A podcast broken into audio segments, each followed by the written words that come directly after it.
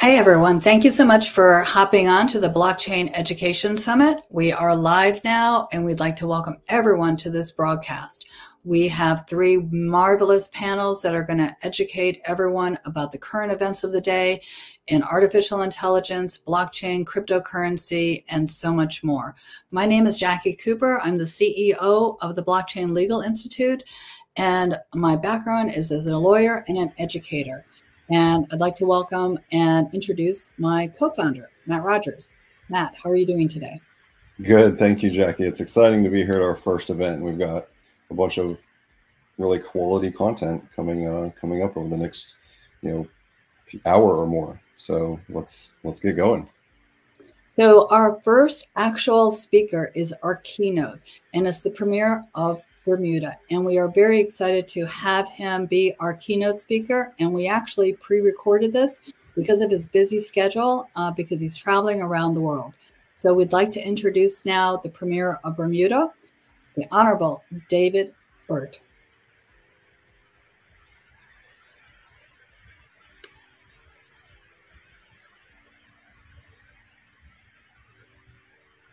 Hi, everyone. I would like to thank everyone for being on the Blockchain Legal Institute's global broadcast. And I have, we have the distinct honor to have the Honorable Premier David Burt be our keynote speaker for today's events.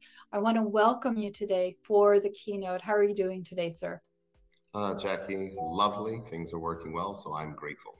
Yes, of course. And today we actually are broadcasting this globally. We have over 22 speakers from around the world for three different panels. And I'm very excited for the information that they're going to share. And you're actually leading this off. So, with this, um, I'm going to ask you the first question that you and I have discussed. As a leader in the blockchain and development and legal world, Bermuda, who I had the privilege to visit uh, during the, the last conference, is always thinking one step ahead to lead the globe for innovation and technology. What guidance can you give those listening who want to use Bermuda as a role model? And where do you see the next steps are needed in the blockchain community? Well, uh, Jackie, I sincerely hope you had a wonderful time, Bermuda. It was such a pleasure um, having you here. And so, from the perspective of what it is, the next steps and the things to certainly emulate, I mean, I do know that there's been a number of jurisdictions that have copied um, our legislation. That is something that we encourage. It is not something that we view as a negative because we know that Bermuda cannot be all things to all people. And we don't intend on uh, being so. But I think the most important thing to do is the focus on the core. And the core of this is, is that for any new emerging industry, yes, innovation is necessary, but the key thing is certainly compliance, ensuring that we get it right. Inside where there are so many, I guess I would say that, you know, distributed ledgers do enable bad actors in a way that they may not have been able before. Um, if you are doing something from a sound regulatory setup, you have to be aware of that. And then you have to make sure that whatever you are doing takes into account all of those particular challenges. So that's what I would say in the first instance. I mean, I think that it is important to be innovative. I think it's important to make sure that you have regulatory clarity um, for Bermuda's perspective, because we specifically define digital assets as their own separate asset class, not trying to shoehorn them into something else. I think that is helpful and that has provided uh, certainly um, a level of regulatory clarity that certain persons may not have had um, in other spaces. And so, from that aspect, I think those are the things that are important. I mean, in Bermuda, we've certainly invested in our uh, human capital. We had uh, we are we offered free fintech education for every uh, single uh, person in the country if they want to be a part of it. We have a continually growing industry here with more and more uh, young Bermudians and not so young Bermudians uh, being a part of it. And the thing is that you have to continue to innovate. So we started in 2018. Um, we looked at where we were in 2019. We added regulatory clarity for derivatives. Um, in 2021, we added a new tier license structure, a test license, recognizing that you know some of the burden people may not have their ideas fully fleshed out, so they can still access a world-respected regulator in the BMA and not necessarily um, have to go through all of the things that you would have to if you're trying to you know launch a business and sell globally. So there's a lot of things that um, you know I would recommend uh, countries and companies, et cetera, to be looking at because that's the way that you build it. We are building a new industry. Um, and that new industry is built on a, a technology that I think will be transformative. But with all technologies that are transformative, they have their own particular risks and they have their own particular rewards. And as long as you're making sure from a regulatory perspective, you are managing the risks, I think that you can you know, foster innovation as we've managed to do here in Bermuda. But I'll tell you the truth, it is not a very easy balance. It is very, very difficult because the compliance requirements are significantly high. Um, and AML um, and counterterrorism violence, it's not fun at all. No, it's not. And you're right. There's a lot of layers to this. Um, I know some of what you just shared also relates to the second area that I wanted to ask you about.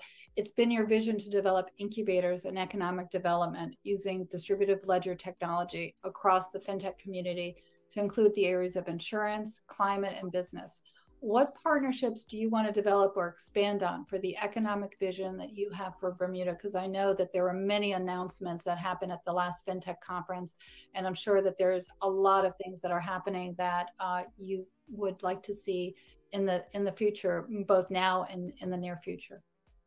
Well, I think that, and we're talking about, you know, incubators. One of the things that I say is that, you know, you have incubators in different cities around the world but I happen to regard my entire country as an incubator. You know, we're 20 square miles, 65,000 people.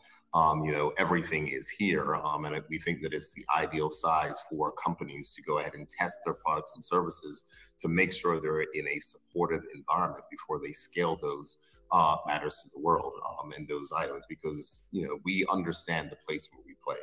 We know that um, someone is not going to come to Bermuda hoping to make a significant return um, from our market itself. Um, that's not where we're successful. We are successful as being a place where you can have solid and stable regulation that allows to be innovative to serve the rest of the world. But that was easy in insurance because people know what insurance is. And though we've innovated in insurance, you know, insurance has been around for a very long time. Digital assets, of course, is just at the very beginning of its development. And so, from that aspect, we want to apply the same principles where companies can come here work with the government, work inside of our local ecosystem, deliver projects that are relevant to our citizens who haven't had the benefit of certain items that have happened. Even though one of the wealthiest countries in the world, you know, certain things like PayPal and certain things like those things, you know, aren't as easy for the exact same reasons which we stated. You know, those large companies are going not going to focus on small markets; they're going to focus on uh, big markets. So, I mean, we're open for business. We welcome those type of partnerships um, as we move forward. Um, as this, you know, from a regulatory perspective, um, there will be hopefully a chance to demonstrate our I guess I would say, are regulatory bona fides and deal with matters of equivalence with other jurisdictions in the future. But you know, with our discussions now, whether it's the, with MiCA um, in the European Union, they're not looking at, at any equivalence for a while now, um, and other jurisdictions, you know, the U.S. It'll be difficult to get equivalence because they don't actually have a regime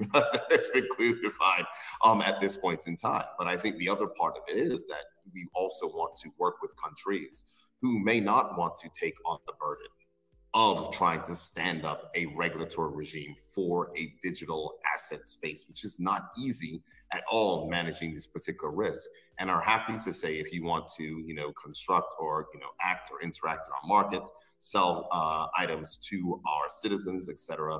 We're happy if you get a license Bermuda. We know that you can be trusted because if you go through the Bermuda licensing process, undoubtedly you've been checked uh, from you know head to toe and everywhere else in between.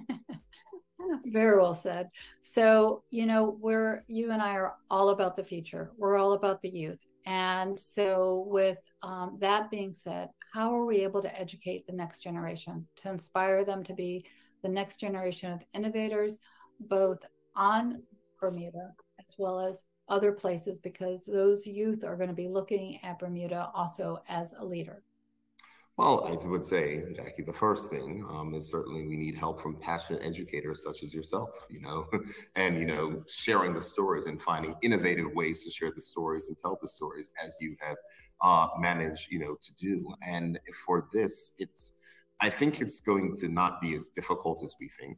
I think the younger people will certainly get it a lot quicker than persons like you and I who are not so young.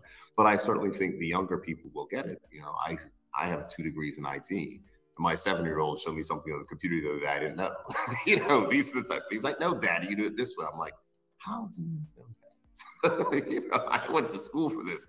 This is not okay. But I think I think that um, they will uh, certainly, um, you know, uh, be there. But when you look at, you know, the books of which um, you are written that focus on, you know, blockchain and fintech that relate it to a market or to relate it to an age group, these are persons who will be able to get these ideas and concepts, which are, when you look at it, a very different way of thinking for those of us who think literally and otherwise, it can be very abstract to think of things where everything is just interchangeable all the time and these things can happen and transact. You know, it's a difficult concept to get because it just doesn't mesh with what we've learned our life experience currently. And so I think, you know, I think that's uh, certainly a way, um, you know, but I say the younger generation will get this from the very beginning of time. You know, my, my son in, you know, when he goes off to university, if there are still universities, then he will, you know, it, it, the transferring of value will be as simple as sending a WhatsApp. He won't even worry about certain things that we has to do. I mean, you might not even ever know what a, you know, a checkout counter is at a supermarket or anything else. There'll be tags and stuff. But I mean, this is the future. This is the truth. This is what we have. And so we have to focus on making sure that we're teaching the skills of thinking. We have to make sure we're teaching the skills of how to understand, you know, the basic concepts around it versus just the technical aspects so that the persons can actually understand what this is, the power of what it is, and think about things that they can create using this. Um, and so, you know, I can go back to programming, and you know, there were times when it was just, you know, if then else statements, all the rest, and then you get to arrays, and you get to complex things and other things like that. And you know, the thought process that you have about the problems you can solve using those things are far different than the ones at the very basic level. And as long as those concepts are understood, we will have our younger people designing and thinking in uh, that uh, way. So I think that that's the way to go about it. It's the work uh, for passionate educators such as yourself. It's work of governments to make sure that these are things that are inside of the, the curriculum, just like the internet, just like the basic levels. You know, this is the internet was to data, blockchain will be to value. And we just need to make sure that we are instilling those concepts and theories for our young people to understand. I agree with you. And, and I, I cannot thank you enough because um, everything that you've shared really does kick off our broadcast in such a way because we have a panel about um, AI and the EU laws. We have a panel about social good within blockchain. We have a panel about, you know, supply chain, commercial, and fintech. You know, again, these are all areas that um, overlap and cross over, and there's going to be a lot of rich discussion from everyone who's going to be attending the panels, and then the follow up. So, mm-hmm. any last minute thoughts that you would like to share with those that are listening this uh, to the live stream? But this is also going to be um, evergreen and recorded, so there will be those that are going to be listening after. So, what insights, uh, last minute insights, would you like to share? Um, well, you know, I think that uh, if I could say it more broadly, I just want to thank you for your work. Uh, thank you for your friendship and support um, uh, of Bermuda. I think that um, unquestionably, you know, relating these concepts in ways that uh, younger people can understand and even not so young people uh, can understand i think you know are uh, particularly helpful i mean from the bermuda perspective you know we are excited about the future um, it's not easy because uh, there are certainly difficult uh, things that we have to navigate but as I look at what the future holds, not just for Bermuda, but for the world and all the things which we're talking about, about social good, et cetera, we're barely scratching the surface. I mean, you know, when the internet became, you know, commercialized. I'm young enough uh, to be one of those people who, when I was, you know, in in high school, you know, you would go to the uh, uh, the bookstore and they would have, you know, the plastic cases with the AOL disc inside and everything else and go ahead and sign up, you know, and that was the beginning. But who would have thought, you know, at those points in times with, you know, AOL, you know, chat rooms and browsing and all the rest, that the internet would be doing what it is now, where you know, you can watch a movie anytime you want. You can do this anytime you want. There's so many different things uh, that you're able to do. And we just don't even know and understand what the future possibilities will be. And I think that it is a question of hope. It is a question of making sure uh, that there are persons who have the power to do good, understanding and recognize the power of this technology. And I think it also takes it for governments to look at this dispassionately recognize the risks because there's risk in everything. There's risk in the internet, there's risk in our traditional financial system. Risk exists no matter what. Just because there's a new technology that may make doing some nefarious activities more easy doesn't mean that technology itself is bad. And we have to look at the positives that can come from it while at the same time manage the risks. And I think if we approach it from that perspective and the community focuses on solving real world problems and not talking in very high minded technical terms, but saying this is something that we can do that can work better and that can benefit the citizens of the world, I think that's probably the best way to go forward. I cannot even summarize or thank you enough for everything that you've shared because I think that this is a wonderful keynote and kickoff for our broadcast. So thank you so much for everything that you're doing for Bermuda and everyone else on the globe. And I am going to be very excited to hand you a copy of the Bitcoin Cinderella and the Pink Sands Treasure of Bermuda the next time I come back. Oh my goodness. The, the history of Bermuda told through the eyes of children and also including the fintech community. So I'm very excited to be able to share that with you. In the meantime, for everyone who's listening to this broadcast, let's go to the next panel. Thank you so much. Have a great Absolutely. Day. And look forward to tuning in. Thank you. Take care, Jackie. And so we are back. And um, Matt, I know that we're going to have three panels. We have panelists that are waiting in the green room right now. And the first panel is going to be a discussion about the EU and artificial intelligence. So, um, any thoughts on that as we bring everyone into our live show? Yeah, excellent. Very exciting and big thank yous to the premier. And it was it's inspirational, of course. And to see people taking leadership is definitely what this about is about. We want to be around uh, and surround ourselves with other people that care about what's going on here in the industry and want to, you know, get clarity because clarity um, can allow us to, to build and um, have better relationships. So very inspiring messages from the premier, the honorable premier, and we're super super happy to have him involved. So yeah, uh, coming up next, basically, is a discussion about uh, the EU and some of the approaches the EU is taking, which has definitely been interesting, right? And they've been active, so to speak. And we've got some incredible uh, panelists: Enrique, Magnus, Diego, Patrick, Suzanne. Um, very interesting uh, things coming up here. So, without further ado, all right, let's get going. You want to you want to make the introductions then, Jackie, or should we? I just... will. I will. I'll just quickly um, tell you a little bit about this distinguished panel. Um, our moderator today is Michael Borelli. He's with AIM Partners, and he is a leader in the artificial intelligence area in terms of security and the financial services and consulting. And he's heavily involved in everything going on within the EU. Um, Diego Torres is going to be popping in. He's actually an artificial intelligence scientist and he's creating a platform called Jada. I know he is en route. Um, Magnus Jones, a phenomenal individual who's with the EY Global Metaverse team and different blockchain organizations. Um, his history has been over 10 years in the blockchain um, world. Again, it's hard to summarize sometimes everyone's background. We have uh, Enrique Anzar, who's uh, is en route. If he's not already coming in, he might be in the green room because he messaged me. And he is the co-founder of the Real Fund. It's an asset tokenization project. And he also is with the Government Blockchain Association and he's located in Spain. We have Suzanne Morsfield, who's the global head of accounting solutions for Luca, which is an organization that involves data driven international corporate reporting and quantitative research. Very involved and very high level. We all need that. We have the professor from uh, Bhandari from India, who um, is a senior professor who's been teaching in India law and research for over 45 years and has published over 85 publications. We have Patrick Neuenschwander, who's an AI project developer in Switzerland.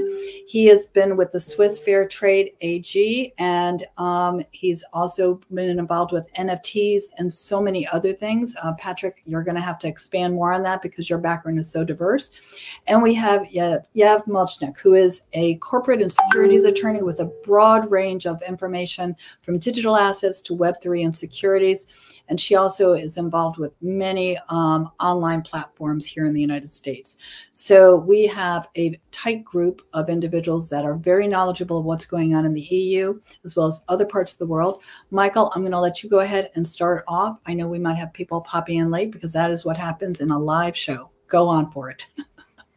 First and foremost, thank you, uh, Jackie and Matt. Pleasure to be here, and um, you know it's an honor to be able to moderate this distinguished panel. So, um, guess we all we all uh, familiar with um, EU law and, as you said, MiCA and AI. But uh, I think it's best just to uh, dive straight in there. So I'm going to start off with um, I'm going to start off with you, Magnus, if that's all right. So, uh, how would you characterize the EU stance on AI and crypto um, and blockchain regulation, um, and how has this impacted other regions such as Asia, North America, and Africa? Yeah, well, thank you, and um, that's that's quite a wide question in so matter as as blockchain and AI is is two totally different uh, sides, sort of saying, but they are interconnected naturally.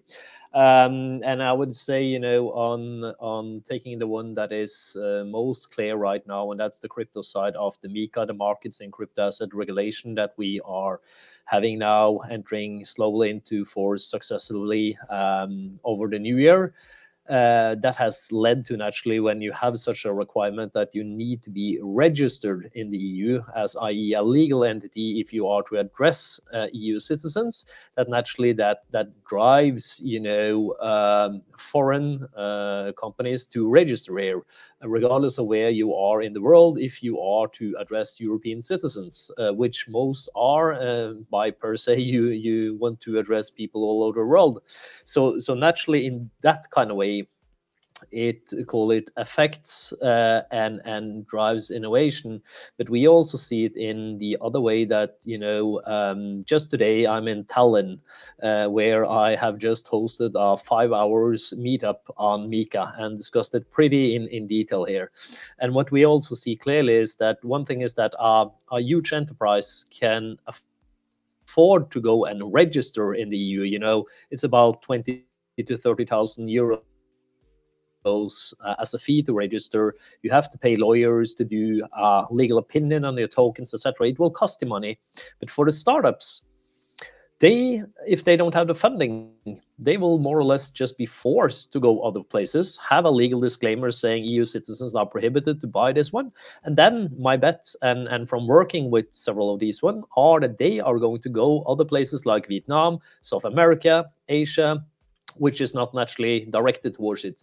So I think there's there's many ways, call it, to see this landscape and not see totally black and white in in some matter. But to answer the question, yes, naturally it, it affects all places because right now we are uh, assisting clients literally all over the world in terms of being compliant and the registration process here in uh, in the EU. Excellent. I, well, I think with the deadline next year, you're going to be a very busy man. And I couldn't ha- help but notice, Suzanne, um, saw you there smiling and looking very um, sort of uh, con- contemplative there. So uh, I feel as though you have some stuff to add. You know, it, it, it, I mean, honestly, Magnus makes so many wonderful points, and, and I couldn't help but just sort of nod and smile. And, you know, the issue of the costs of compliance with MiCA and sort of getting um, the registration. And I, and I should add just uh, the disclaimer of despite my blaring American accent, I live and work in, in London and interact um, with uh, the EU regulations uh, as well as the UK ones and the US ones. But um, that's a really important thing and it sort of dovetails a little bit with you know one of the questions that that I was, you know, thinking about for this panel, which is sort of what are the practical ramifications for companies as they're thinking about the, the new EU regulations that are you know coming. And some of the regulations aren't completely nailed down yet. So there's also that piece where there's a little bit of uncertainty about how exactly some of these things will completely kind of play out.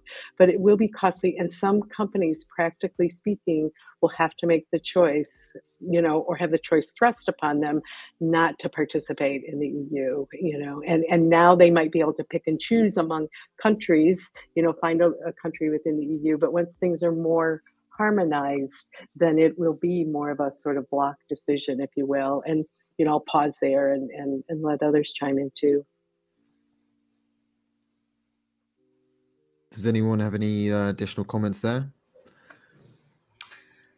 I'll just make one kind of broad comment, you know, and, and somebody who operates uh, in the U.S. Um, within and who's been in the space since 2016, kind of trying to navigate such an uncertain and tumultuous regulatory climate, um, I think MiCA offers this glimmer of hope in terms of transparency, in terms of opening up dialogue between Web3 projects and innovators and, and the regulators. And that's what we're missing in the United States. So I applaud the effort. I mean, it'll, it's going to have a number of kinks. Um, and, you know, until it fully rolls out at the end of next year, I think in preparation for it, we're going to start, you know, coming against some of these kinks and at least working them out, at least trying to, you know, continuing that that innovation cycle.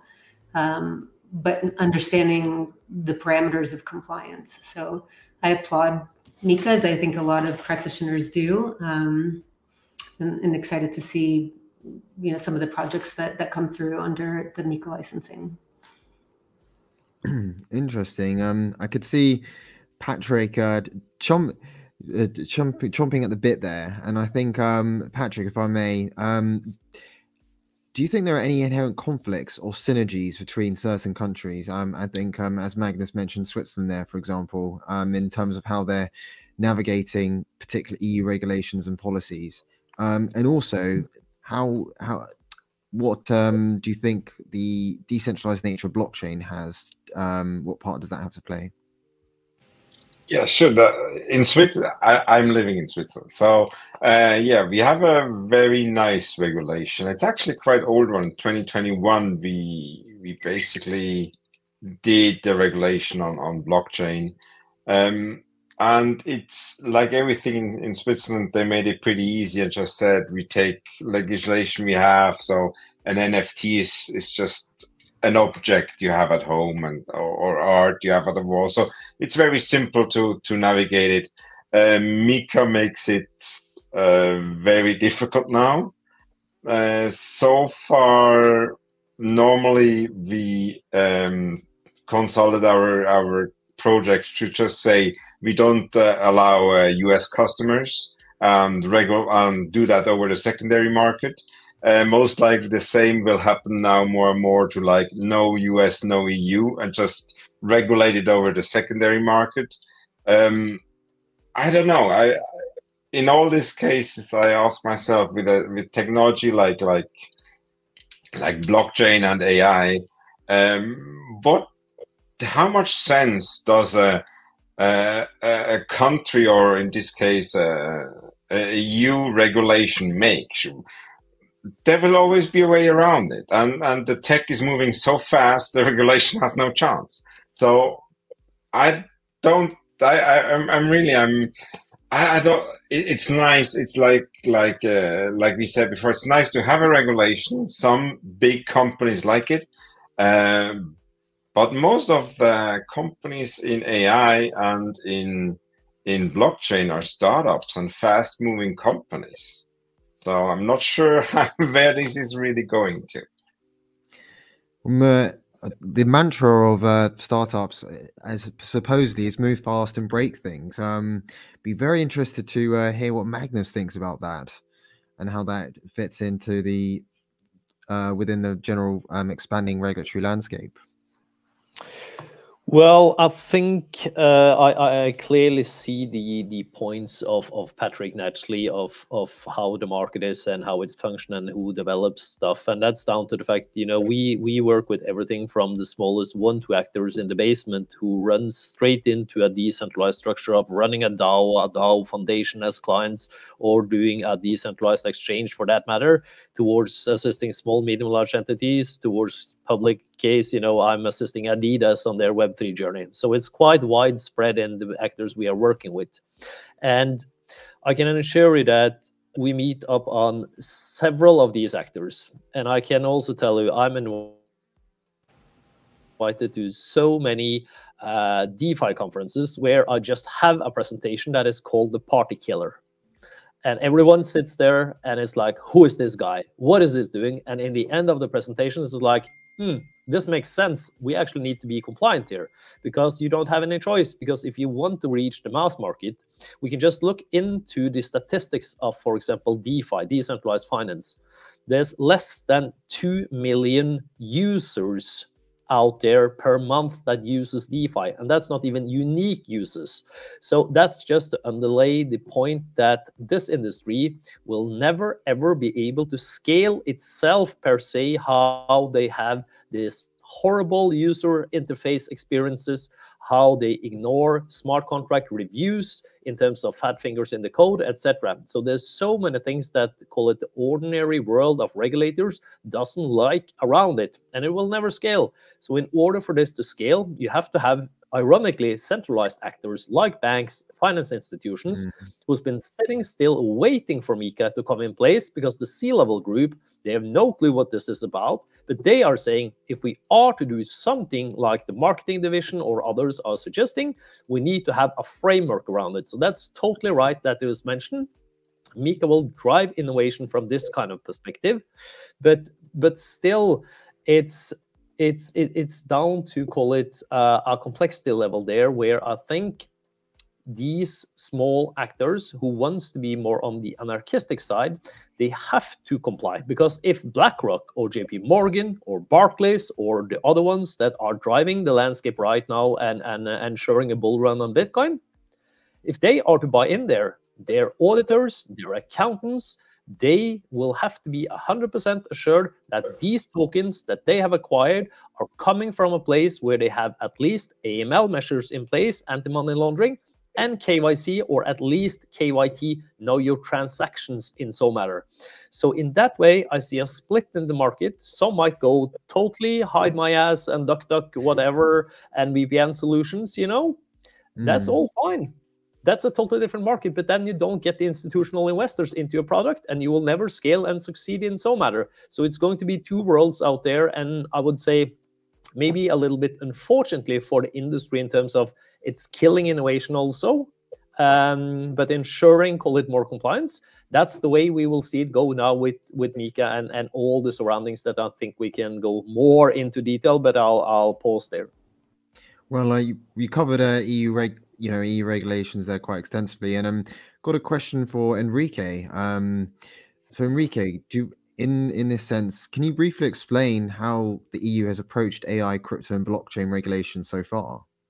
Yes, uh, thank you, Michael. Um, well, this um, this uh, um, the approach that uh, the European Union is uh, is taking towards these uh, three areas is uh, not something new. It is part of, uh, of a bigger, um, very ambitious initiative that was launched by the European Commission back in 2015. Uh, it's called the Digital Single Market. And uh, uh, basically, it wants to integrate and harmonize the digital market across uh, the European Union member states. The idea is to, to ensure that individuals and business businesses can uh, access and engage in online activities, right, under conditions of fair competition, irrespective of where they are, what is their nationality, and what is the location. So the, the, the, the aim, the ultimate goal is, is to generate significant economic growth, create jobs, and, uh, and uh, assert Europe, Europe's position as a global leader in the digital economy. So in this, as part of this uh, digital uh, single market, there are three initiatives. One is artificial intelligence. And there are uh, a number of projects at uh, the European Parliament level, which has have not been uh, uh um, formally launched yet. Um, the, the, expected date is 2025. And basically, what the European Union is doing is to take a um, um, human-centric um, approach and defining certain um, levels of regulation applicable to um, AI initiatives based on risk. So it is a risk-based uh, framework. Um, it also introduces some um, uh, hefty fines for uh, those who don't comply that uh, may even reach 6% of their um, annual um, global turnover of uh, those who are not aligned to the to the law. On on the on the crypto side, you have discussed, you have mentioned several times uh, MiCA.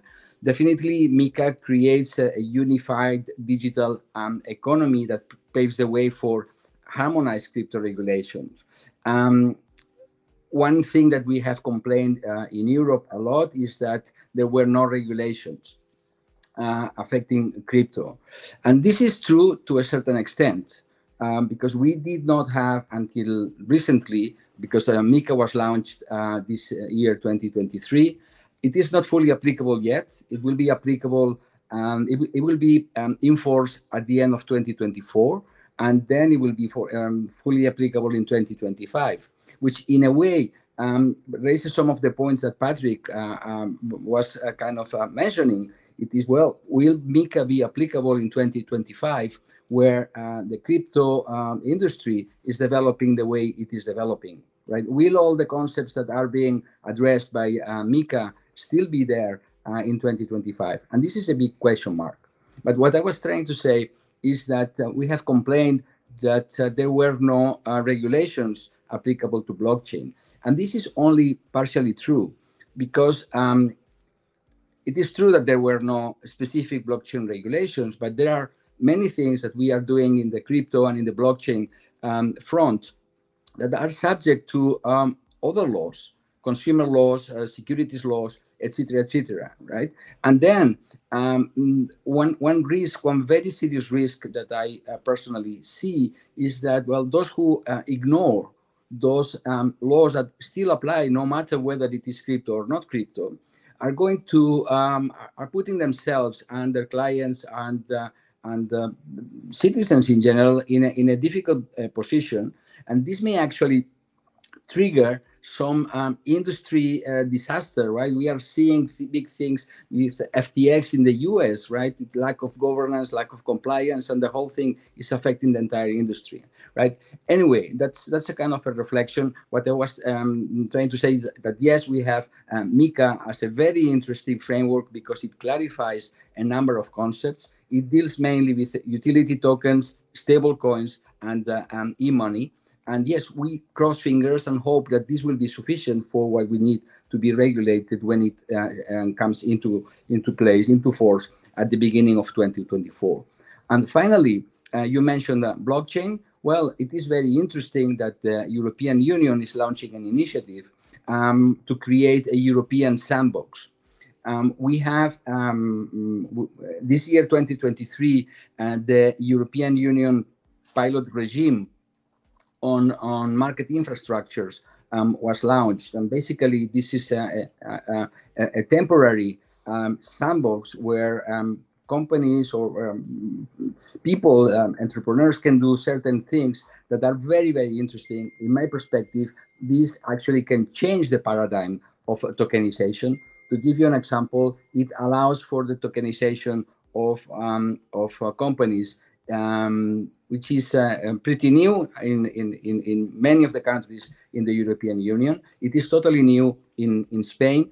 Uh, it provoked a change in the um, Spanish uh, um, commercial law or companies law, right? Still, there are some requirements where tokens need to be registered at a register that does not exist, which is a bit of a problem because now the tokenization activity on the securities um, um, on the on the securities token um, is um, is uh, is paralyzed. But we hope that all these things will be uh, resolved uh, soon. And I think I'll stop here. But uh, definitely, this is part of a broader initiative. Uh, it is it is taking uh, it is having an impact. Still, yes, thing, things are coming pretty slowly, but are happening. And I think this is all for the for the better of this of this industry. Well, thank you for that. Um, I know you you touched on the some commercial aspects there, and again, I saw Suzanne's lies I talked when you said that. So, Suzanne, do you mind um, discussing some specific cases where EU blockchain regulation has had a direct impact on global operations of companies? Sure, and and I mean, you know, I can't agree enough with actually all the panelists and their different views so far brought to bear. One of a really really practical thing that that I think has been touched on is, is that Mo- most of the companies that we're seeing and talking to are are deciding where they need to ramp up if they need to their internal controls corporate governance kind of some of those basic things whether they're kind of crypto or not where they want to be able to scale they want to get institutional investment in it they want you know participants in in you know from different aspects of the market and they need those things in place. And especially you know enrique mentioned sort of the bad press and you know that three letter word you know name of their company. You know that, that that was one of the things that came up is that there was missing some very sort of core sort of things like that. And and what we're seeing is companies in order to be more, you know, grow in their commercial sort of reach are building in those kinds of you know upping ramping that up or making it stronger or making sure they're getting you know external help with that if need be and get external advice and sometimes what that means is they do need um, to hire external support for that you know all, all manner of these things whether it's taxes or whatever and and and or ifrs reporting or your cybersecurity all of these things are showing up on everyone's sort of radar because somewhat they're hard coded in regulation and for in upcoming regulation and sometimes it's just the, the growth of the industry and the maturation of the industry if you will. And so that's sort of a piece of the story that we're really seeing a lot of and and so support providers and, and i'm avoiding the word service providers on purpose because of how it's used in in MiCA where you know a service provider has a very specific kind of meaning there but there's you know support providers who aren't who are supporting the industry you know. Lukka is an example. We do post trade sort of analytics data software compliance and it's after the trade. We're not actually a service provider. And so there's all this support sort of that's needed i think and we're seeing a lot of increased demand for that not just from us but in general depending on what your needs are or what an entity's commercial sort of needs are as well and I'll pause well, there. Well, glad to have such uh you know expert insight from yourself and a regulatory standpoint. Now we're we're also very lucky here that we have um, an AI specialist. Uh, so welcome, Diego Torres. And Diego, um, how do EU laws impact AI or blockchain companies that operate globally? And I know you you uh, Jada has international operations in that sense. And um, do you think there are any challenges or opportunities here? Thank you, Michael. Thank you, Jackie. Thank you, everyone, for having me. Um, the bottom line is is that those regulations they are a reflection of of the people, right? And the mechanisms that they have to protect themselves against whatever it is that they're protecting themselves against, right? And what I love so much about European law is that it's very clear, it's very concise, and there's no there's no broadness or generalization. You know, it's very, very specific what can be done and what cannot be done. And uh, as a result, the upcoming uh, European Union Artificial Intelligence Act is going to help out a lot because it's it's just very clear. You know, like what what's okay, what's not okay, and uh, for us, it's only done good because it was thanks to that act that we were aware that okay, we need to have a at least one entity registered in the European Union. So we have that done, and uh, there's also very clear import and export, um, you know, classifications. You know, like if it, if it's um if it's a uh, you know regular uh, machine learning model, or if it's like a high risk one, or if it's like a like definitely no, you can't run this AI in, in our territory uh, and why, right? So since there's that clarity, it's easier to be like, okay, well, our AI doesn't pass regulations. This is what we need to do, so it passes. And uh, it'll save you time in like legal fees, of course, because there's no guessing, there's no hoping to see if if it'll pass, you know, because the the the, the parameters are there and they're very clear. And uh, for the people that are just starting to develop their AI models, they can actually use the the upcoming act as a as a starting point. You know, like okay, well, these features are are permitted within the territory, and these are not, you know, allowed. So let's focus on these features, and these, well, we're just going to leave them for if they ever become legal, or or just forget about them, right?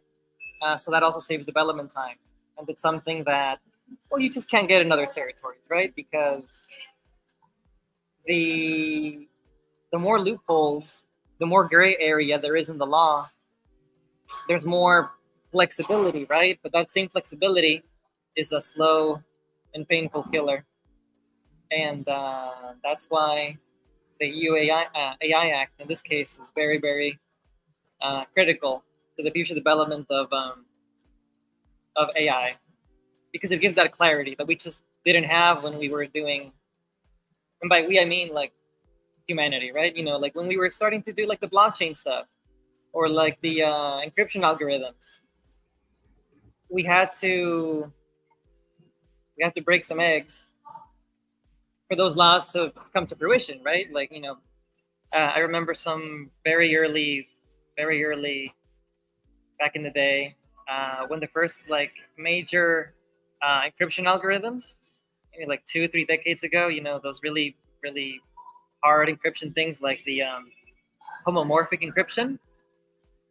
The technology came first, and then the regulation started um, piling up, right? You know, like, well, this technology has to be uh, accessible at the federal level and has to comply with these uh, with these specific uh, parameters for, for the, the, protection of of uh, federal level data and things like that. Interesting. And uh, yeah, but that only happened because the technology came first, and then based on that, it was how can we uh, make sure that it's used and deployed in a way that doesn't affect um, any government agency and the consumers and the retail and the companies and the institutions, you know, at, at all levels.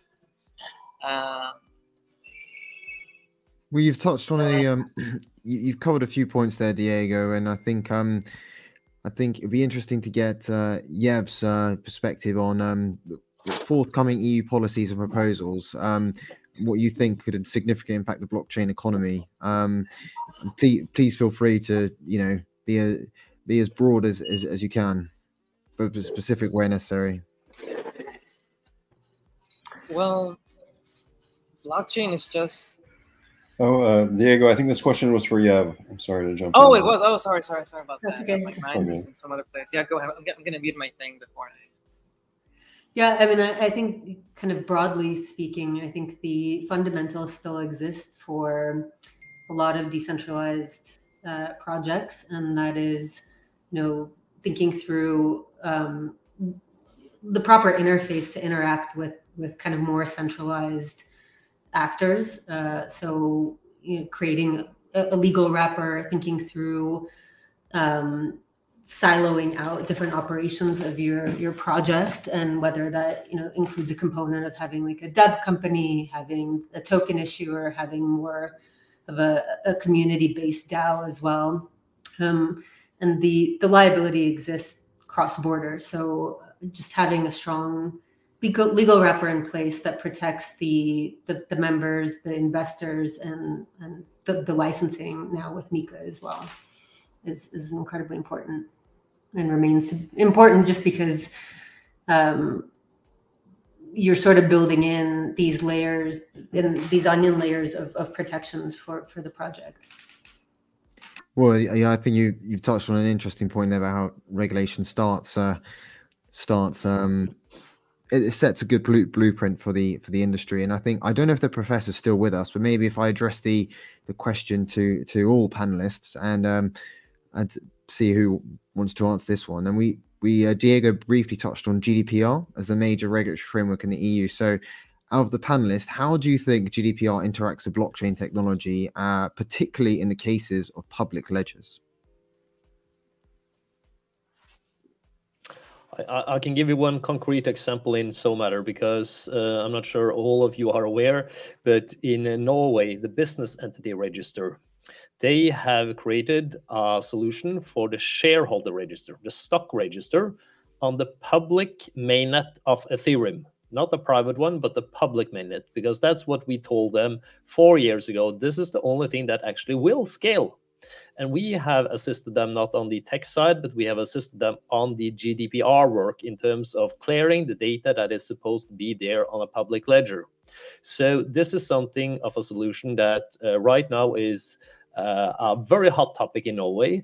Uh, it might not be in global news, but we have had a certain instance uh, in incident among the, the government in Norway, where it has been everything down to the prime minister uh, whose spouse has been acquiring stocks and shares, even though he was strictly prohibited to do so. And the prime minister was standing there fronting these projects. And this has happened to several of the members of the governments.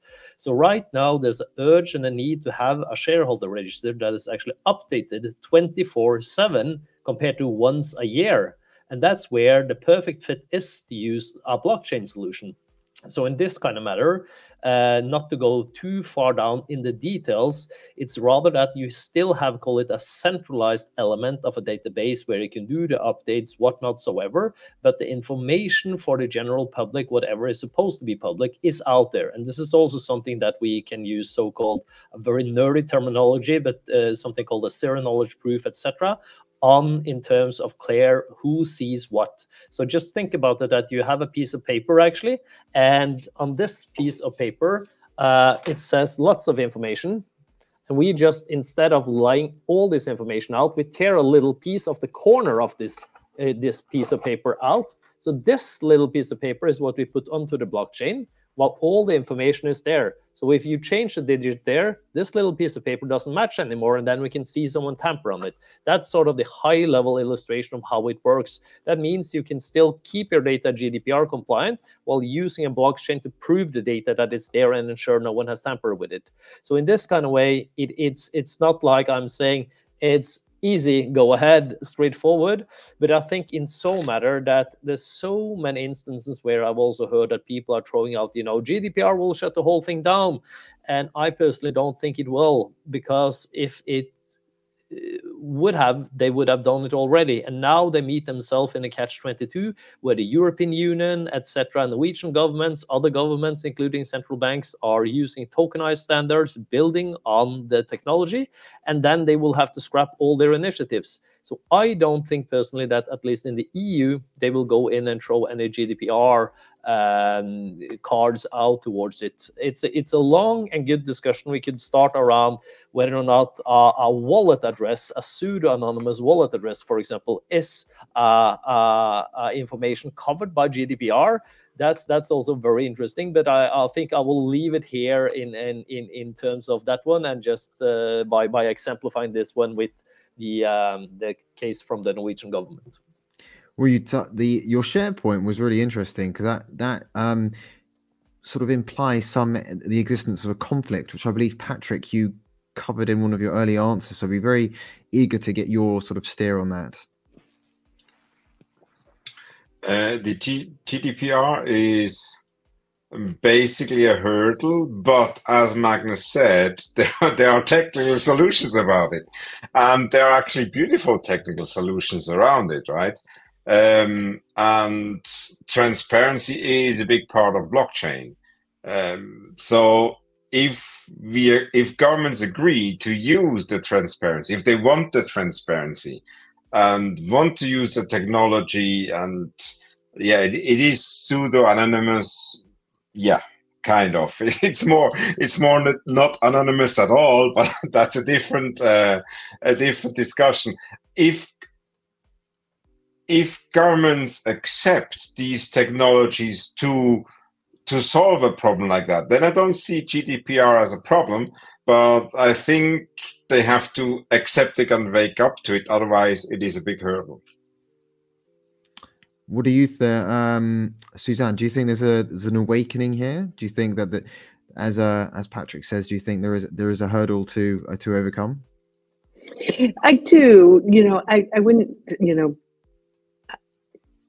I don't know all of where the solutions lie or you know where all the hurdles are, but I do think you know it's one of the things that's sort of a you know it's got two sides to it you know so it's got the potential for this you know being blockchain being a part of the solution as magnus noted noted but then there's also hurdles you know around you know and I don't have the answer to this. So if someone else on the panel does, I'll, I'll, I'll ask the question if there's time, but about, you know, sort of the right to be forgotten under GDPR. I don't know what is that the answer to that question in our in, in the context of blockchain. And um, so I, I, hate to sort of ask, a, you know, answer your question with a question, but sort of di- dying to know the answer to that if someone else, you know, has an, has an answer there. It's impossible, isn't it, to like delete information from a blockchain? the right to be forgotten is going to be very difficult to enforce on any centralized storage medium. And uh, there's also this thing in the GDPR that says that uh, data belonging to a European citizen can't leave the territory, isn't it? And that thing is like accessible by everyone across the planet. Complicated, very complicated. But, but I, I also personally think, you know, that if you look back retrospectively and look into when they started writing sort of the framework around GDPR, blockchain wasn't around no one was thinking about this one. And hence in the same way call it it's it's a bit outdated before it's even full in practice because right now we don't even know fully how to handle gdpr because right now how all companies are dealing with it is just saying hey we have an access key to your data and the dog ate it now. We're throwing it away. But the data is physically stored at all mountains hall in cloud solutions in frankfurt in romania in texas in god knows where so the data is technically still there. So if if one smart person goes to some court and say, "Hey, I want my data deleted," i.e., with a sledgehammer, go in and get these hard drives away well then is when sort of the fun part starts with gdpr in general per se so we don't even know how to deal with this one fully in terms of who can access the data in the ordinary world so if we throw in some layer of blockchain on top of this of course there's no government who either have the resources the tools or call it the knowledge around to make a full verdict around this area.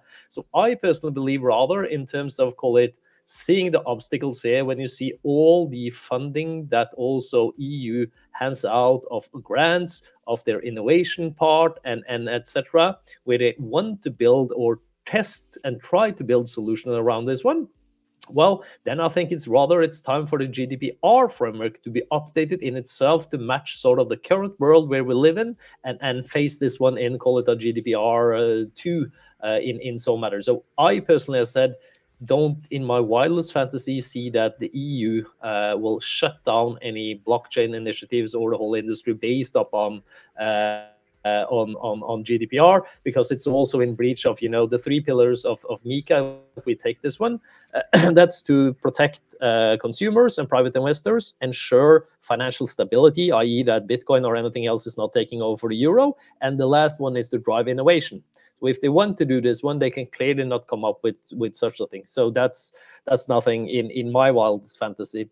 But another thing that I think should be mentioned just in brief here that we haven't spoke fully about is that it's easy to throw out sort of the meat, but what what is also um, in this one is we have lots of other stuff coming up in the EU, like the TFR, the transfer of uh, funds, the i.e. the travel rule that enters into force in the same time as MiCA. We have CARF, the crypto asset reporting framework, which goes into exchange of information cross border among authorities. We have the DSA, the Digital Service Act, also to create a safer environment. We have DORA, the Digital Operational Resilient Act, also there. We have the Data Act, which has a smart contract kill switch uh, proposal. We have the DAC 8, which is for the uh, tax transparency for, for cryptos, etc. We have so many other things surrounding it. So we should also remember that MiCA per se is just a little piece of the puzzle in the large package of uh, financial investments that, that the EU has come up with. So it, it, it, they all have to be seen, call it in the context in, in each other. And that's where also call it the AI part fits into this one. So that that's also when you see the larger perspective and not only call it MiCA, a little one per se itself, uh, again, I, I cannot imagine in my wildest fantasy that GDPR should be, call it the, the showstopper that will come up here. Not at all. Interesting. Um, I think we're we're closing up on the session, but I, it'd be wonderful just to get three words from each of the panelists on the um, the importance of regulation for AI in particular. So, if I may, if each one of you just want to chuck in three words each, and um, just as a nice uh, close to the session. Uh, uh, probably I, I, just start on this one. Um, I kind of start like uh, I kind of end like I started. Honestly, I don't understand national frameworks for a global, fast-growing technology like like AI or or or blockchain. I governments will lose that that battle. Thank you, what what do, what about you, Suzanne? Any any closing remarks? Um, it's going to be more than three words, but I'll keep it to five or something like it. And I think it echoes Patrick. Will we outgrow it before it's complete? You know, with respect to any of these innovative technologies, before the regulation is complete.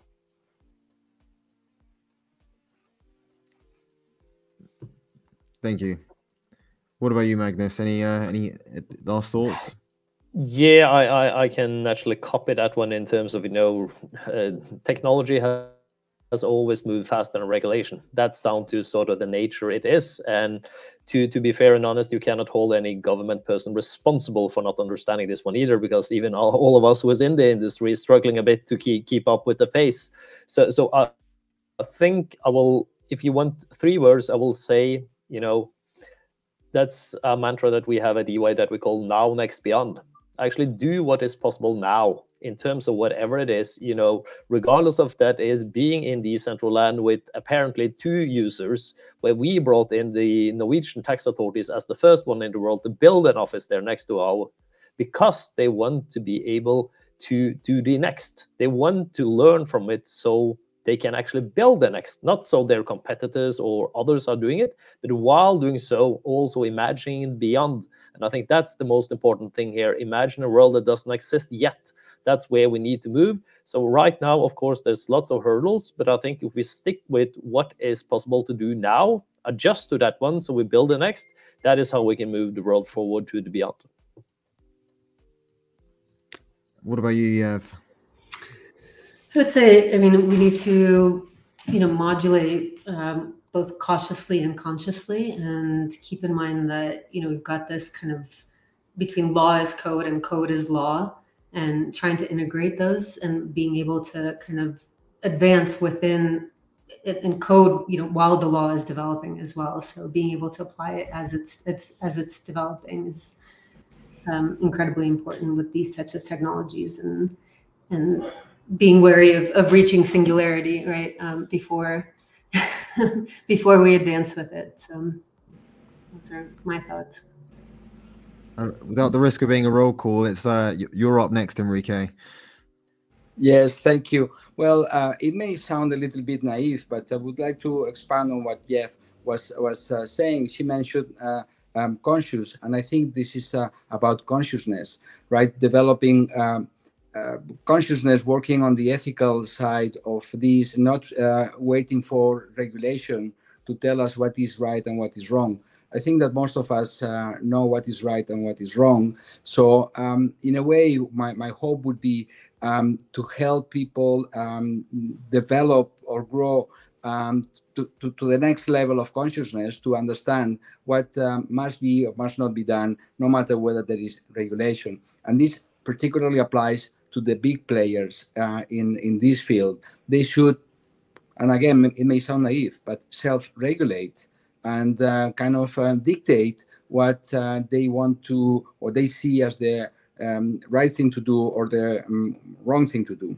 So I do hope that uh, um, we can um, progress without waiting for regulation uh, when sometimes the regulator is not an expert and it may be that regulation is missing something. We see this all the time with some of the regulations that we discussed today. So I do hope that um, we will evolve as individuals or as, as, as, as, humans, right, to the next level of, uh, of consciousness to understand and actually execute based on our values and our, and our principles.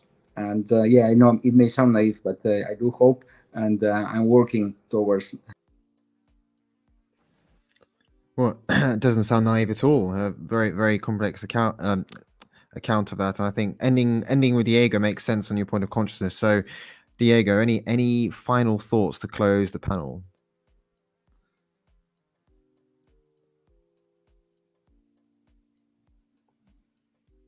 I think you're on mute. There we go. Oh, not um, anymore. Not not anymore, Michael. Uh, I mean, there's there's a lot, right? But it comes down to big companies don't have the time or the consideration. And it's not out of malice. It's just it's just time you know? Like a like the bigger like the bigger your machine the harder it is to navigate it right? To cherry pick everyone's data and uh, and understand how it plays a role in the economy. And some people, consumers, companies, whatever, they have no culture in how to manage their, their own data and understanding exactly how it's going to travel through the network or how it's going to be stored and how it's being handled by the people, you know, taking custody of that data for marketing, for whatever purposes the 20 something disclaimer says that it's going to be used, right? And that's where we need to make sure that uh, next generation AIs, you know, AGI, general intelligence, understands both sides and is able to curate the data intake, how it absorbs data, how it reads it, and how it uses it towards decision making.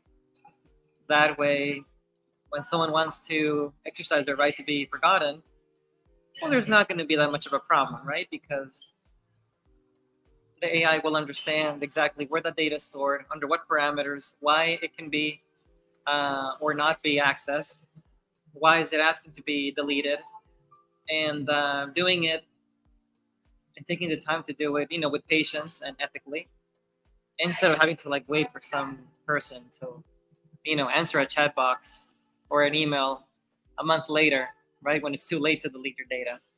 Uh, you know, being able to do it instantly at the appropriate time, and uh, that's going to save us a lot of headaches, and it's going to save us a lot of a lot of angry people or sad people because their data wasn't deleted um, fast enough or because it was shared without their consent, which is also kind of the same thing. Uh, so we need AGI now, not not in hundred years. Yeah, that's. that's, I thought you might say that. I thought, I thought you might say that, Diego. But um, I think um, we uh, a lot of points that we've touched on probably um, warrant a few more sessions. But I just want to take the uh, time out to thank our, um, you know, distinguished uh, panelists. So thank you all very much for your time. Uh, love to uh, love to do this again, and um, really appreciate it. And of course, to our very generous hosts. Um, uh, Jackie and Matt. So thank you everyone for the panel. Um, it's been a pleasure, and hope you have a lovely evening, day, morning, where or afternoon, wherever you are. Michael, I speak for all of us, just saying thank you for hosting and you know including everyone in this in this really interesting dialogue. And uh, one thing that I wanted to say that I find quite interesting is the focus on privacy. Privacy handles some of these some of these bigger questions, and it almost supersedes some of these um, some of these regulations. Of course, that's just fun and theoretical, but uh, it's interesting uh, to hear about uh, ZK, um, you know, proofs and strategies that can be used to protect all of us in the future. And I love the optimism uh, about the general AI, and it's important to stay optimistic. So that's my my closing remarks. I know we have to go. Jackie, do you want to say? I, I do want to thank everyone for being on, and I know that we could have talked for hours. The next, I want to make sure that everyone knows um, what's happening up next. The next panel is all about social good and how blockchain is being used to integrate social good and the activities around the world that you might not know about. So definitely stay on for the next panel. We have another panel right after that. But our first panel, phenomenal conversation. We're going to exit you out of the live room right now and bring our next uh, panel in. Thank you so much. And for everyone who's listening, stay on. We have another great panel and we will see everyone soon. All right, everyone, thank you. And we will talk privately. thank you. Thank you. Thanks, everyone.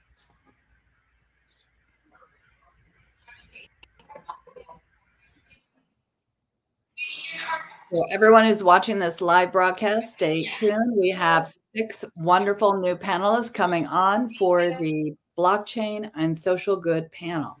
Give us one second while we move everyone into the live room. Now's a great time to uh, get some water, stretch your legs. There's, I mean, that was amazing. We've got two more, probably very timely, uh, very informative chats coming up. It's also a good moment to do some housekeeping. Nothing on this broadcast is related in any way to legal advice or financial advice of any kind. We are discussing a variety of subjects. We're discussing a variety of policies and uh, broad terms related to regulation and technology. And as always, take this as an opportunity to do your own research and to learn as much as you can about um, you know what's facing us in terms of privacy, uh, in terms of the legal uh, landscape for operating your business, or in terms of your own you know goals as it relates to things like blockchain, uh, AI, entrepreneurship, and digital assets. So we probably will do that again uh, in between the next panel. But for now, hopefully everyone's joining up. And um, Jackie, why don't you give us a little a little so, teaser here? Yeah, so I'm going to give you a rundown as um, we have our, our panelists kind of enter the room. We have Carmen Crypto. She is the head of business development of ClearChain X, and she's also very knowledgeable about DEXs. We have Rachel Brisden, who is actually the business development and partnership um, individual at Opolis, and she's also has her own talk show called Crypto Sapiens Podcast. And we have Kerri Langlais, who is the chief strategy officer for TeraWulf, which is a Bitcoin mining company with a zero carbon focus, and they're doing some phenomenal things. Larry Cameron has 20 years of experience in the technology, cryptocurrency, investigative area. He's um, very prestigious in terms of doing high level trainings. We have Tatiana Baskina, who's the CEO and founder of Minticode, which is a decentralized IP marketplace that revolutionizes how software creators manage, secure, and monetize their intellectual property assets. We have Above Average Joe, who's with Bankless DAO, and he has been guided by principles of permissionless, censorship, resistance, and credibly neutral technology and James Gray, who is with um, Power Meta Corp, and he's the co-founder and global business development rep. So everyone should be joining us shortly in this room, and we will then kick off the conversation about how do we do social good within the blockchain.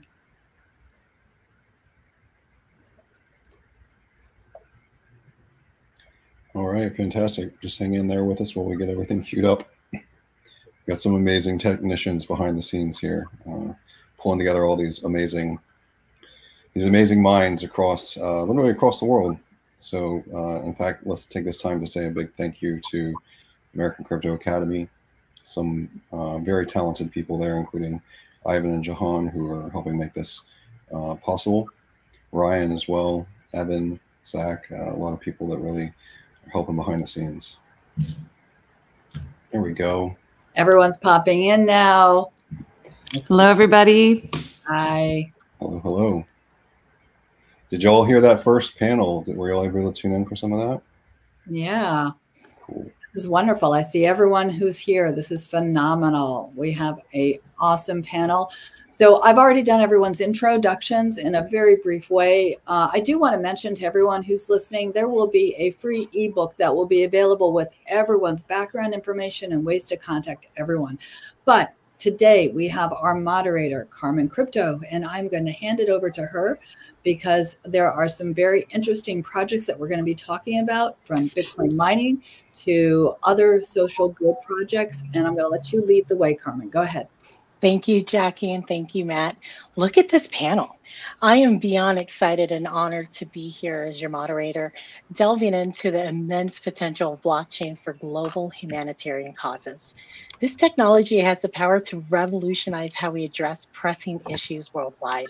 Together today, we're going to explore groundbreaking solutions and forge a path towards positive change. So get ready for an enlightened discussion that could shape the future of compassion and giving let's get to it. First, we're going to kick it off with Chief Strategy Officer of TeraWulf, Kerri. Kerri, welcome.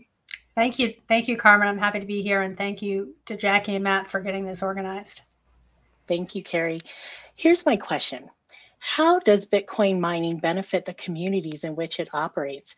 And overall, how does this trickle out nationally or globally? Sure. Um, so, as a Bitcoin mining company, I think we play two critical roles. One, um, we enable the Bitcoin network, right? Without the validation provided by Bitcoin mining, the Bitcoin network and the blockchain wouldn't exist. And the second element of our business and really our core strategy is, is supporting and being a tool for the decarbonization of the grid. Um, our background and our management team's background is in energy and energy infrastructure and the largest um, component and cost of, of mining a Bitcoin is the power. And so, um, you know, these are large facilities that can that can turn on and off in a matter of minutes, if not seconds. And you couple that with this increasing amount of renewable resources that are intermittent by nature. And you need something to sort of balance that out. So our facilities uh, can really help the, the local grid and, and enabling that um, balance, if you will, of the resources, the, the supply and the demand. Um, if you think about where we're located, and, and TeraWulf has two facilities, one located in upstate New York and the other one in central Pennsylvania there are many benefits that are realized by the communities in which we operate. You know, job creation uh, is number one. You know, we in New York, in the case of our facility in New York, are located on a site that was the last operating coal plant in the state. Um, it's a very expansive site, 1,800 acres. It was retired in 2020, but there's a tremendous amount of really valuable infrastructure inherent in that site. And so, what we've been able to do is locate a facility that absorbs uh, all of the abundant renewable resources that are located upstate that often go wasted and unused because all of the demand is downstate in New York City. Um, you know, in the retirement of that coal facility, you had generational employees that worked for decades. And that was the industry in that area, all the way upstate on Lake Ontario. And when the facility retired, the, the power plant retired, there was a tremendous impact to the local community in terms of jobs. And, and what we've been able to do by bringing our Bitcoin mining facility to that location is, is we've actually retrained many dozens of the original engineers and operators of that coal plant are now operating our Bitcoin mining facility. And we've now created a new industry, right? The most cutting edge industry you can imagine uh, for generations to come. So, job creation is a big impact. That's obviously local. Uh, the balancing of the grid is a tremendous tool, a valuable tool that's both locally and nationally. And then, you know, if you think about it, and I'll, I'll sort of summarize it in this way um, I'm not sure how many of our participants are are familiar with power, but the, you know, power is a local commodity. Uh, it can't travel very far, and it's at the point today while there, you know, while technology is improving, there's no economic way to store it. So you really need to use it when it's generated. And so what Bitcoin mining has been able to do is take that local commodity ensure it's not wasted, and convert it into a global commodity that's a store of value that can reach all corners of the globe. And so that obviously has limit, you know, unlimited benefits to communities and is enabling for social good and and just countless countless ways. And so that's how we think about our role as Bitcoin miners and the overall social good of, of Bitcoin and, and the blockchain. I love that, Kerri. And thank you so much for sharing that story. When it comes to an impact for a community, you've helped a, a dying community recover with something mm-hmm. that's brand new. And so thank you for that. Uh, next, I'd like to go to above average Joe. So you're from Bankless DAO. First off, we have to understand what does DAO mean? And can you provide some instances of blockchain-based projects that have positively impacted financial inclusion and access to banking services for underserved populations? I absolutely can, and it is a pleasure to be here on this panel. Thank you for having me.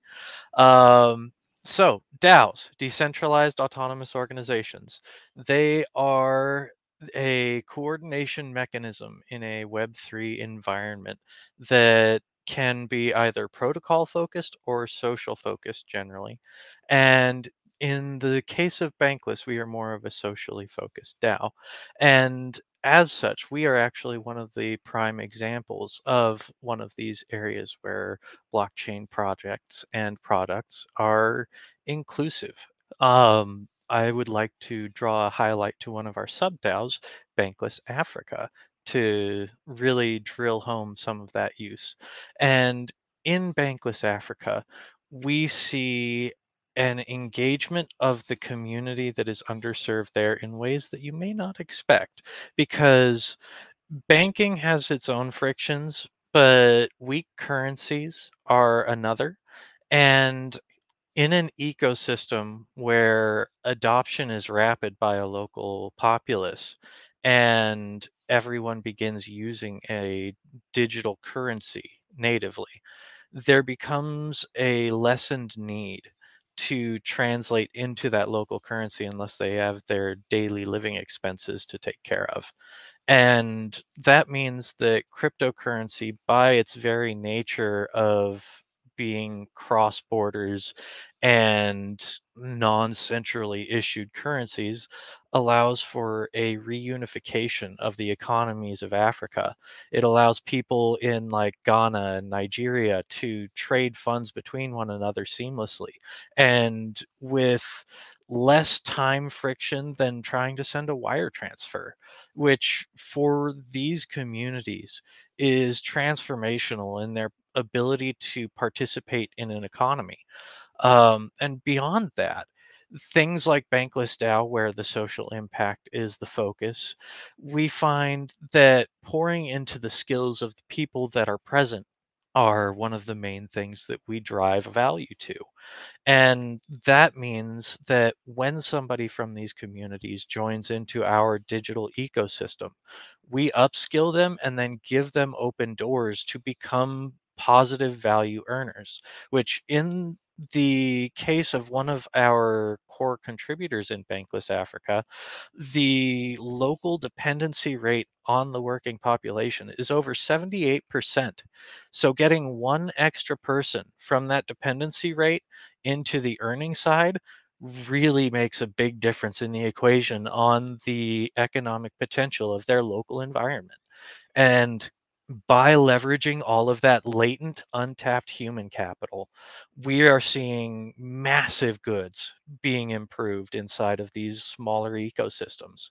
And surprisingly enough, the behavior of many of these users on chain and users like myself with much larger portfolios are very similar in that we are living in crypto native lifestyles and we use a lot of the same tools like Aave and we on and off ramp through our centralized exchanges when necessary.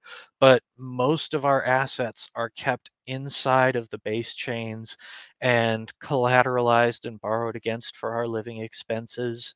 And we see airdrop hunting and the adventures that go with being a digital uh, nomad or uh, pioneer, as it were.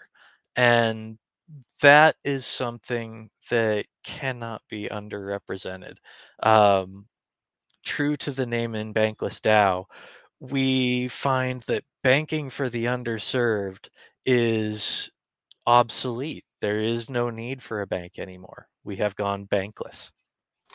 I love that. I mean, you have quite a tall order with the 78% data point, but I believe in the velocity of the blockchain and what can come from that. So, congratulations to you and your team for that impact. Um, Larry, you know, I want to turn to you. Um, Cryptographic solutions can be implemented in ways that improve accountability in both philanthropic and public sector initiatives. What do you know about this area? You, are a red hat, so let's get into it. yes, I mean, uh, you know, cryptographic solutions like blockchain or distributed ledger technology, uh, it's more transparent. Uh, it's also a tamper-resistant record of the transactions I mean, uh, blockchain is immutable. Uh, smart contracts, I mean, they can automatically enforce different terms and conditions. So you can make sure that those funds are used as intended. Uh, digital signatures are also a great way to verify the uh, authenticity and integrity of the transactions. So I used to use uh, digital signatures for email encryption. So now they're used for transactions. Uh, they can be used for messages or documents, etc. Uh, and different types of homomorphic encryption, it can allow different computations to be performed on that encrypted data without really revealing that underlying information. So you want to keep things like zero knowledge proofs, which you can prove another party uh, that they have specific information re- without revealing that information itself. That makes sense. So it's uh, I use zero knowledge proofs when trying to uh, obtain hits on KYC data without having to reveal that KYC data to me. And it gave me an either a one or a zero, uh, which that allows me to actually investigate and prioritize certain transactions that we know we have the identity information for and that law enforcement can just look these up in a system. Uh, We've seen it used a lot for donations and charity, so they can track how their contribu- contributions are used. So that improves the accountability. Uh, you know, I, I, personally love cryptography. Uh, it secures our day-to-day communications and interactions with websites, but uh, it being used for financial transactions are much, much more, uh, much more better.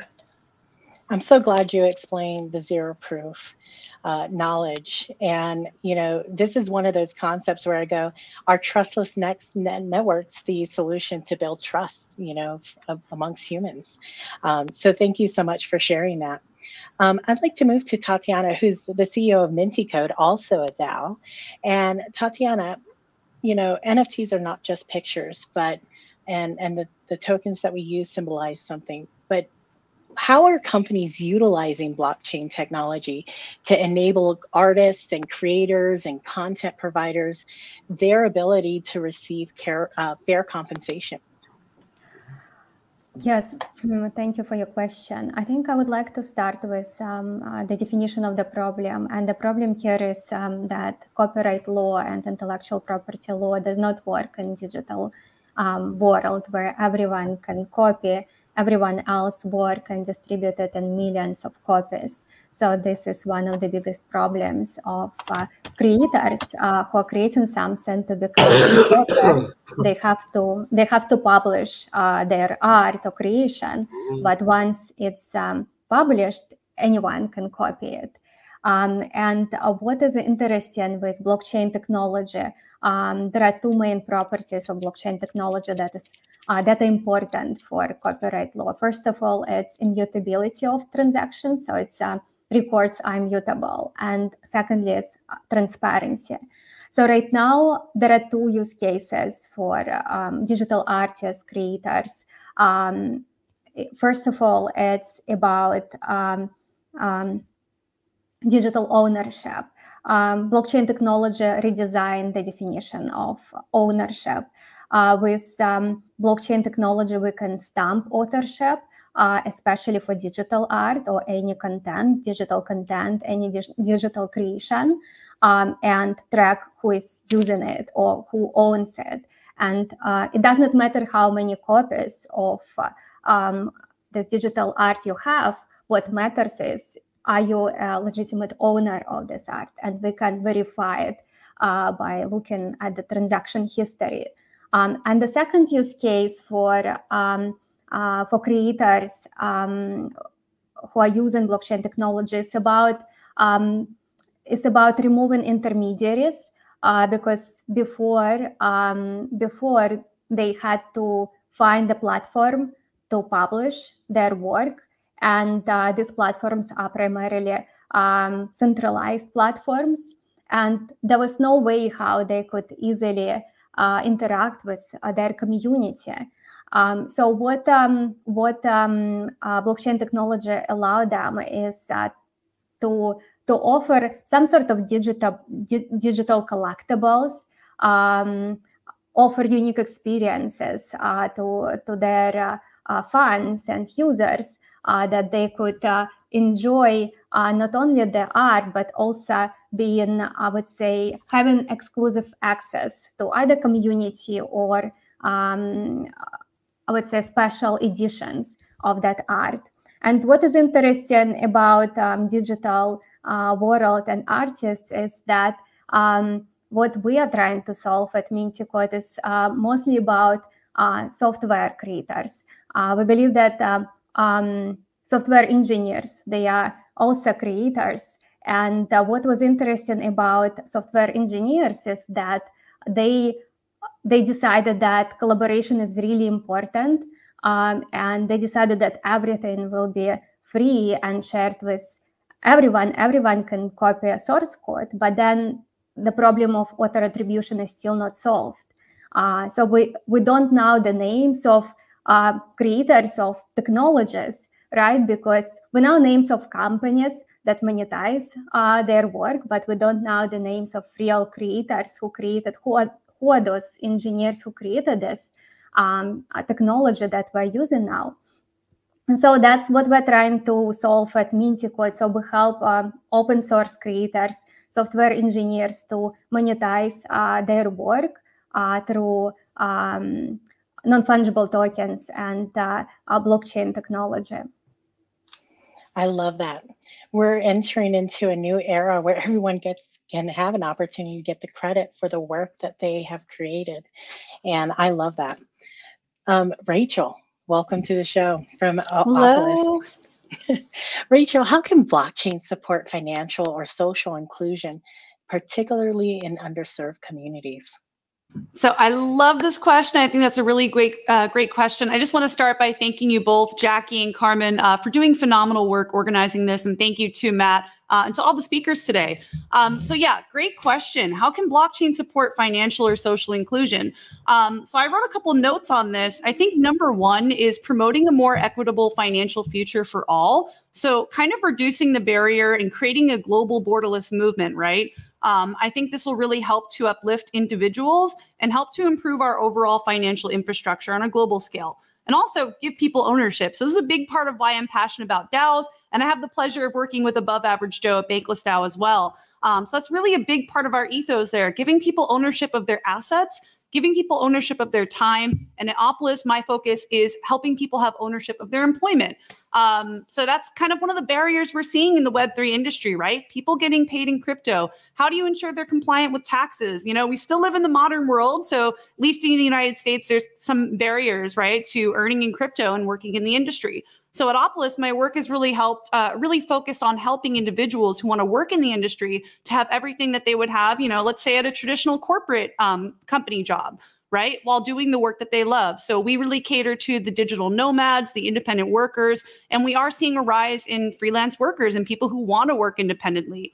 And uh, Carmen, to answer your question about how this serves like marginalized groups and underserved communities. I think that really kind of widens uh, the scope of this movement and gives people more of an opportunity to get involved in a borderless way. Um, at Bankless DAO, we see people coming together from all over the world to contribute on this DAO, and it's a really beautiful thing uh, to see people having opportunities that might have otherwise not.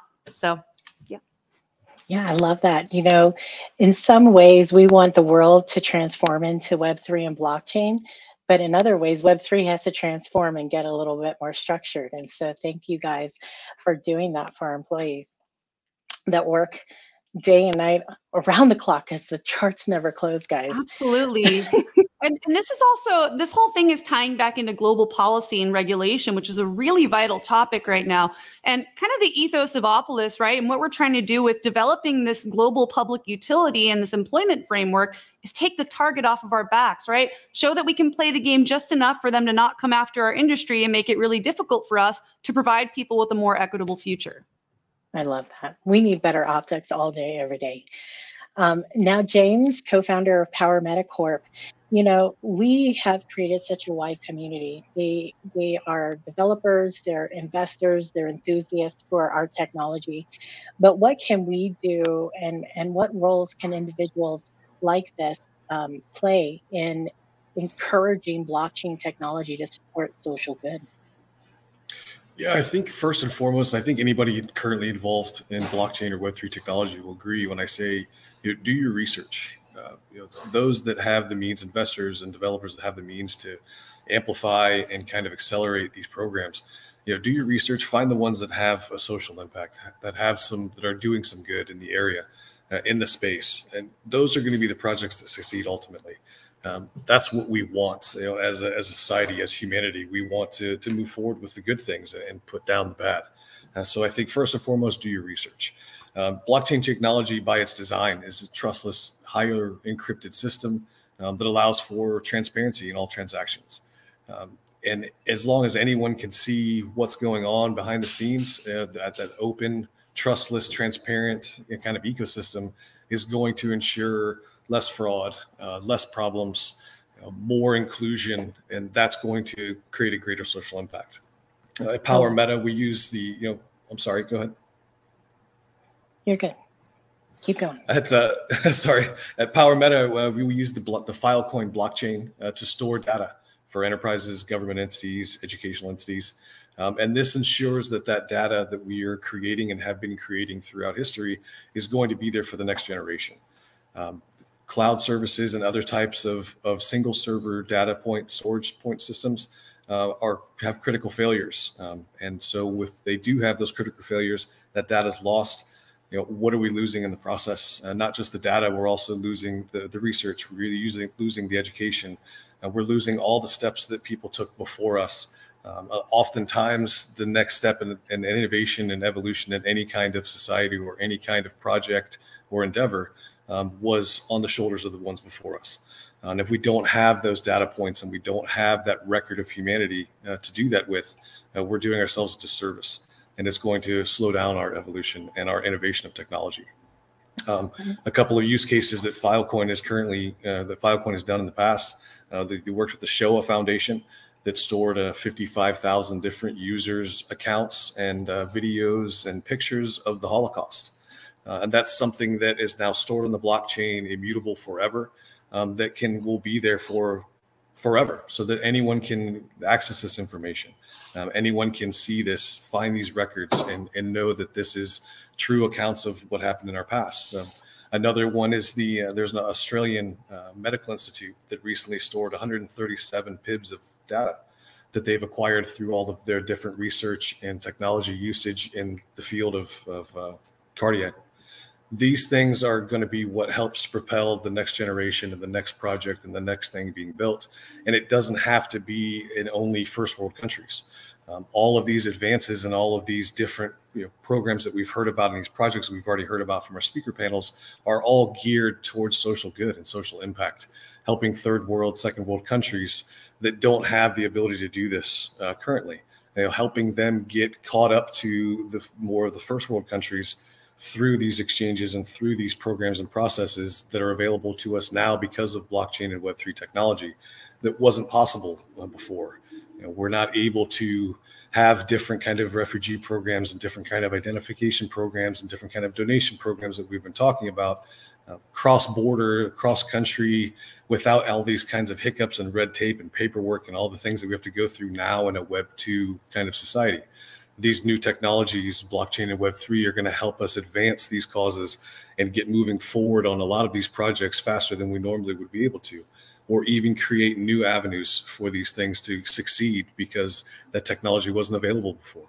So now we're able to create not only new ecosystems, new technologies, but we're also able to create new programs and new things that can aid those that need the aid the most that what we weren't able to do before with previous technologies. I love that. Leave it to James to remind everyone DYOR, do your own research. And he said it way better than I, but I think it every day. The history is being rewritten on the blockchain. Um, so, okay, Kerri, I know you got to go, but I've got to ask you one more question. So I'm going to leave it open for you. How is Bitcoin mining supporting the energy transition? We're talking about the decarbonization of the grid. There's so sure. many assumptions out there. Yep, sure. And, you know, listen, this industry has come a long way from where it started, but we are still um, battling some of the preconceived notions or misconceptions around, you know, Bitcoin mining, its energy usage um, you know, whether it's appropriate even to use energy for Bitcoin mining. And I think um, you sort of need to, and, and this goes to James's point about education, is learning about how Bitcoin facilities operate, um, how they're incentivized, and the function and role they can play in the sort of broader environmental ecosystem. And so at its purest form, you know, Bitcoin mining, you're incentivized. So we're a public company, and and what we try to do is create the most uh, amount of value uh, for our shareholders. And all we are effectively doing is converting. We're converting power to Bitcoin. And the way that we provide or increase our profit is by doing that, producing a Bitcoin at the lowest marginal cost possible. So we are naturally incentivized to find the lowest cost power, which happens to be renewable. And you know, the great thing about Bitcoin is it doesn't care where it is and it doesn't care what time of day it is. And so you can cite these locations and places where you have abundant renewable resources like all the way upstate New York where there's not a lot of demand or central Pennsylvania, where you either need to go east or west to get to demand pockets, you can cite these facilities in places that can take advantage of that supply, um, convert it to Bitcoin, right? Other than having it effectively ev- evaporate or go into the ground and, and not be used. And um, and and then by doing so you're you're also a load source so you're using the grid all those fixed costs to sort of run the electric grid are being amortized over a larger base so you're incentivizing new investment um, in renewable resources so the reality is is that bitcoin mining is one of the most um, sustainable uh, industries in terms of its energy usage it is by definition um, incentivized to find the lowest cost power, which is renewable resources. And again, it's also providing that tool back to the grid such that we can actually incentivize more and more solar farms, wind farms, renewable resources actually be built and put on the grid. So, it, you know, a lot of that is is again, not a lot of people understand. You know, the way that the grid was built, energy supply used to follow demand. So you'd have these thermal power plants, gas plants, coal plants built outside of major cities.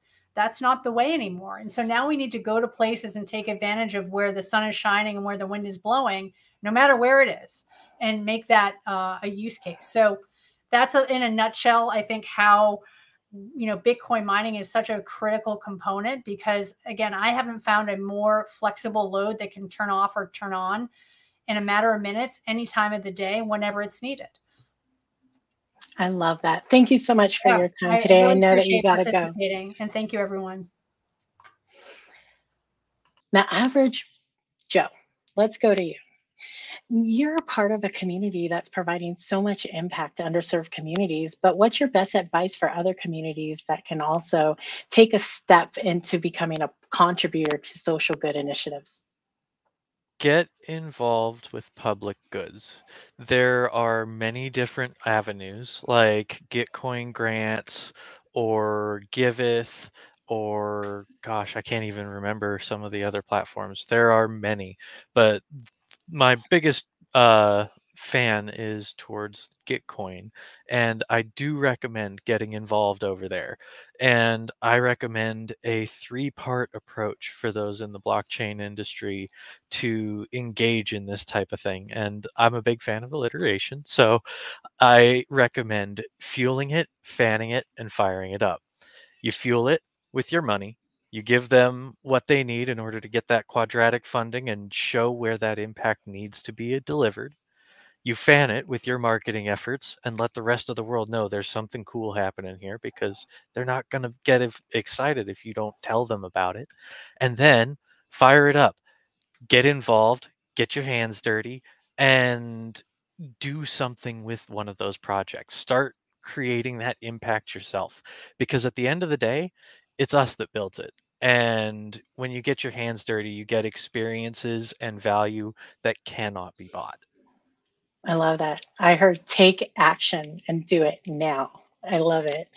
Larry, so from, you know, the background that you have, can you share with us some some insight as to what are some of the capabilities of blockchain forensics today that can help us fight malicious entities?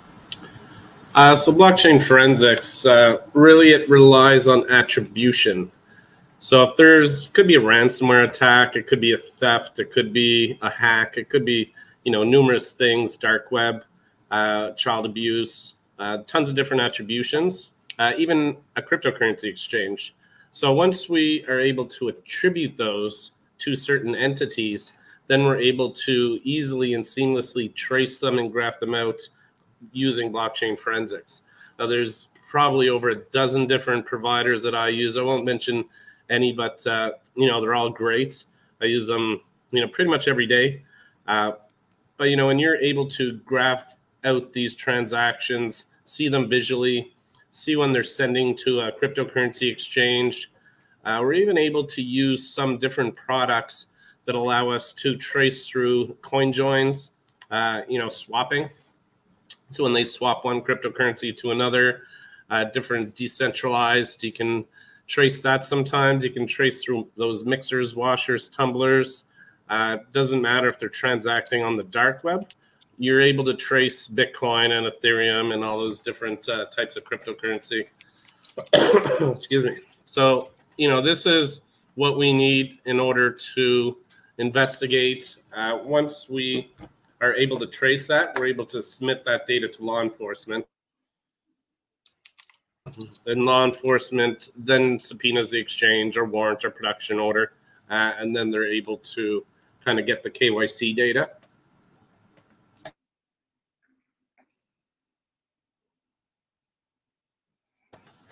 And uh, yeah, it's uh, it's easier than when you're doing it with a, a bank.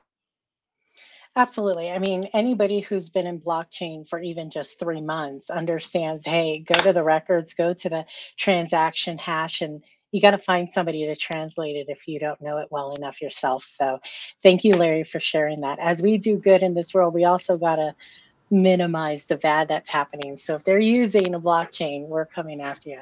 Thank you. Um, so, Tatiana, let me go to you. Um, you know, we think naturally that everybody's going to want to contribute and take part in doing social good.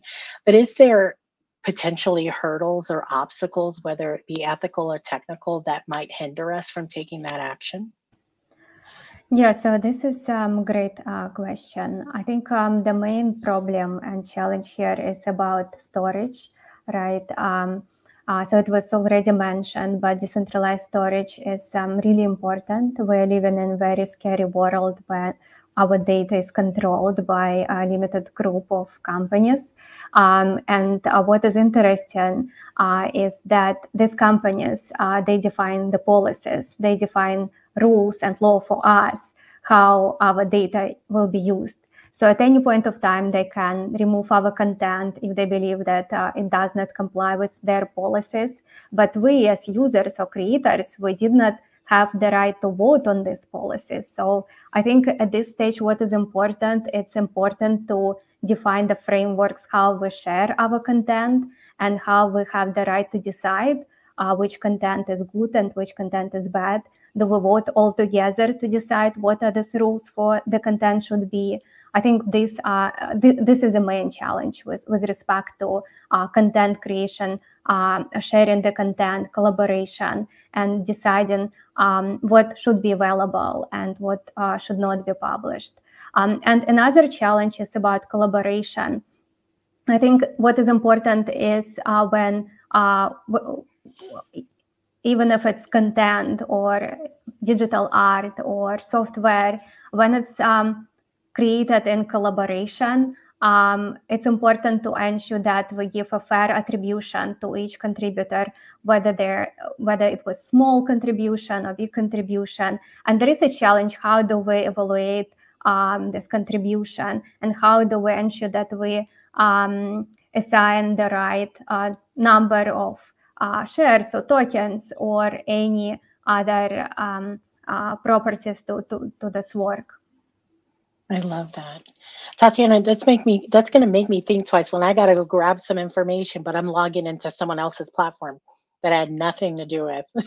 that's where everything's being kept nowadays. So this is very exciting for us. Rachel, let's come back to you. When we're talking about the innovation of blockchain technology, is there potential for us to bridge social and economic gaps between marginalized communities? Absolutely, absolutely. So um, I actually wrote some notes, and, and my work really pertains to like kind of bridging the gap between Web two to Web three. So I think this is a really good question to kind of incorporate into that. Um, so I really focus more on the entrepreneurial ownership piece. So I'll I'll take it back and tell a little story. So when I first got involved, I had a friend that told me about DAOs, and they were working on this educational DAO called Bridge Builders DAO.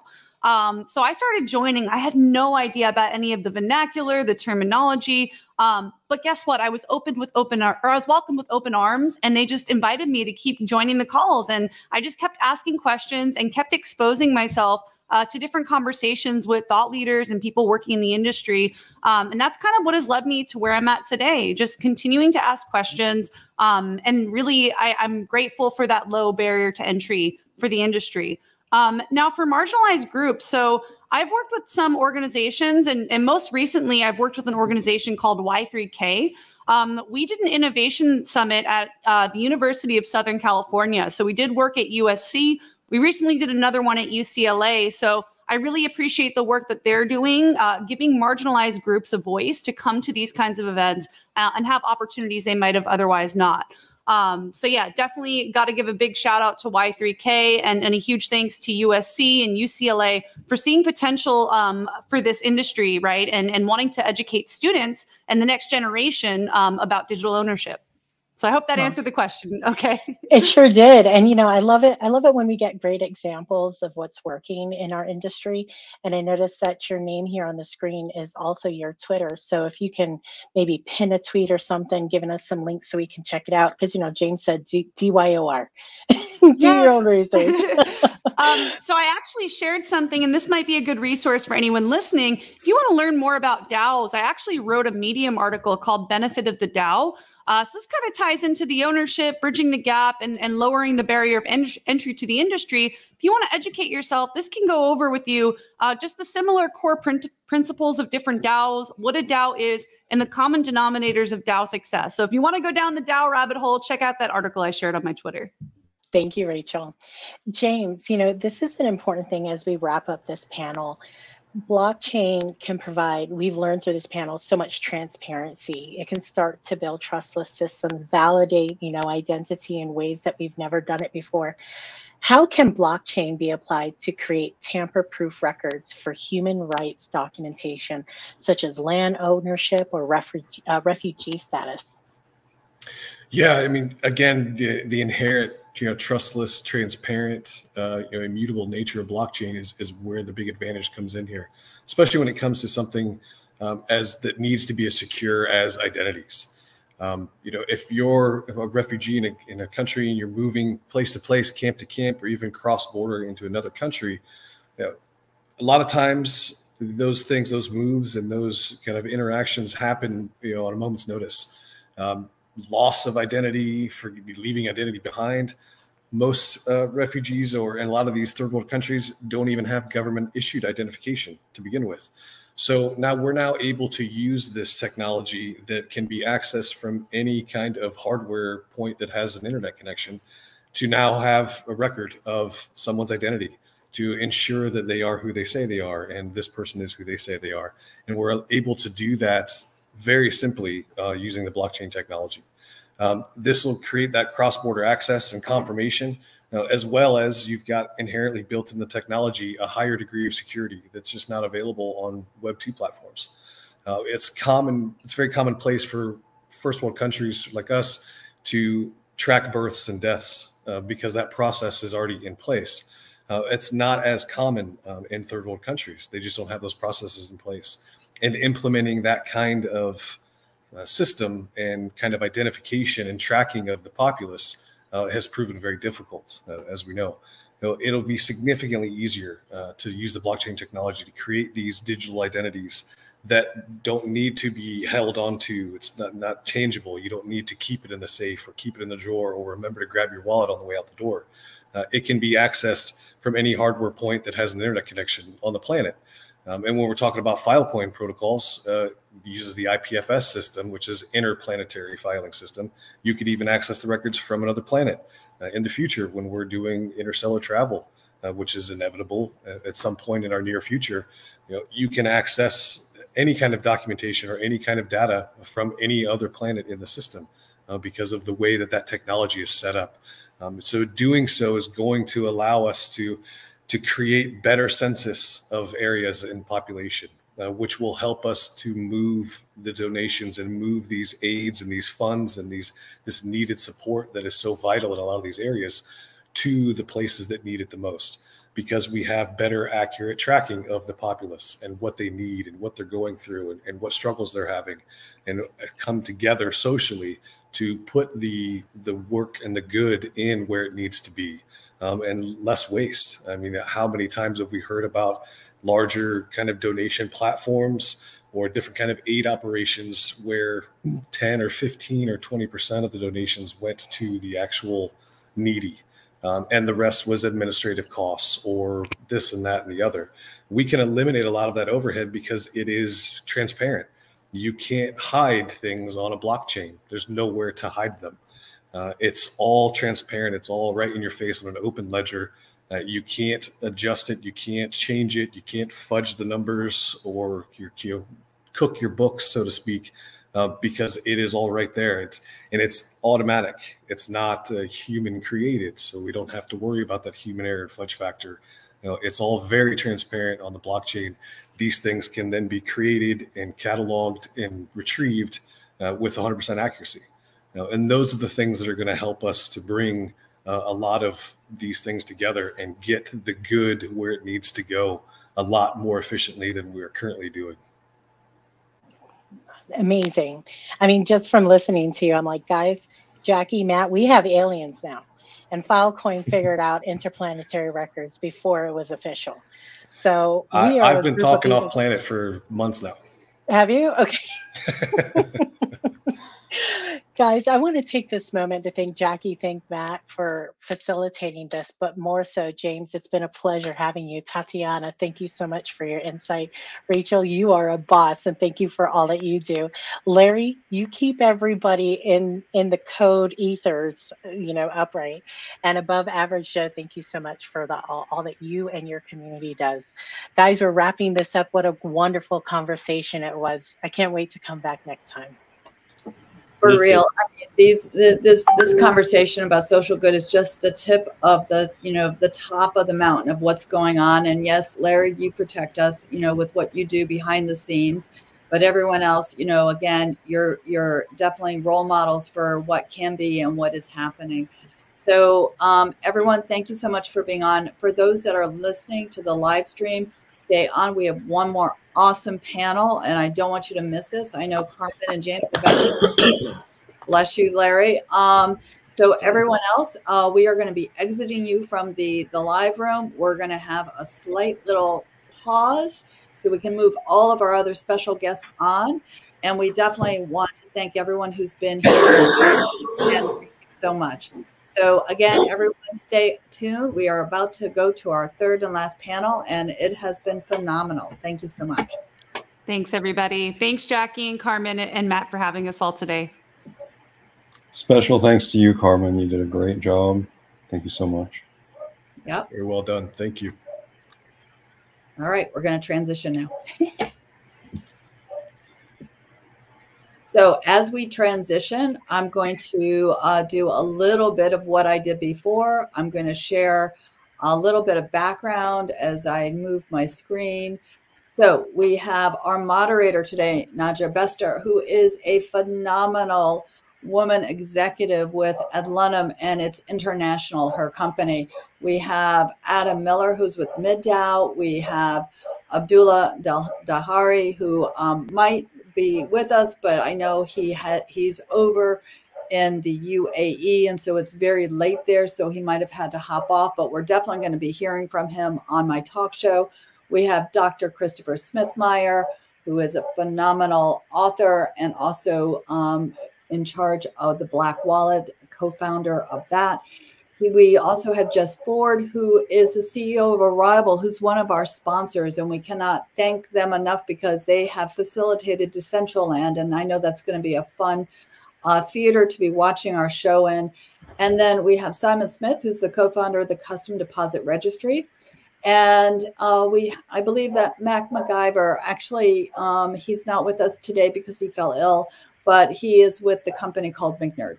So, um, you know, again, we have all this um, wonderful talent and intellect here who's going to be talking about fintech, supply chain, um, blockchain, and a lot of the intricacies that happen around the world. Because again, when you're doing business in one country, you're not just doing it in one country, you're doing it globally.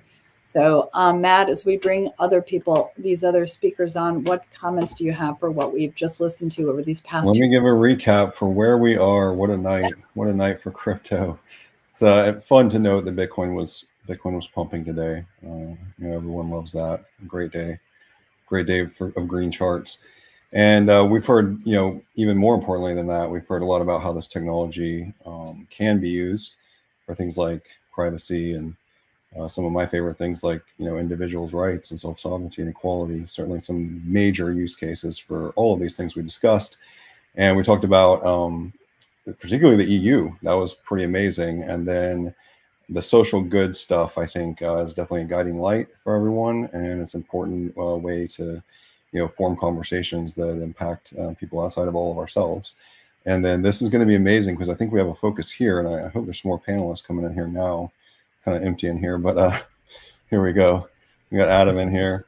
So Hi, I think uh, if we get a focus here, and you know, this could be interesting. We don't have to talk about, you know, trading or the price of Bitcoin, but we might talk a little bit now about commercialization, economic impacts of the industry, and um, those are certainly things that are relevant uh, to people that work in crypto, but really relevant to everyone, uh, including uh, GDP and countries that want to attack, uh, attract great talent, uh, and, and, as well things like the premier said earlier. Uh, you know, creating frameworks for entrepreneurs and people within their community to legally innovate and do so responsibly.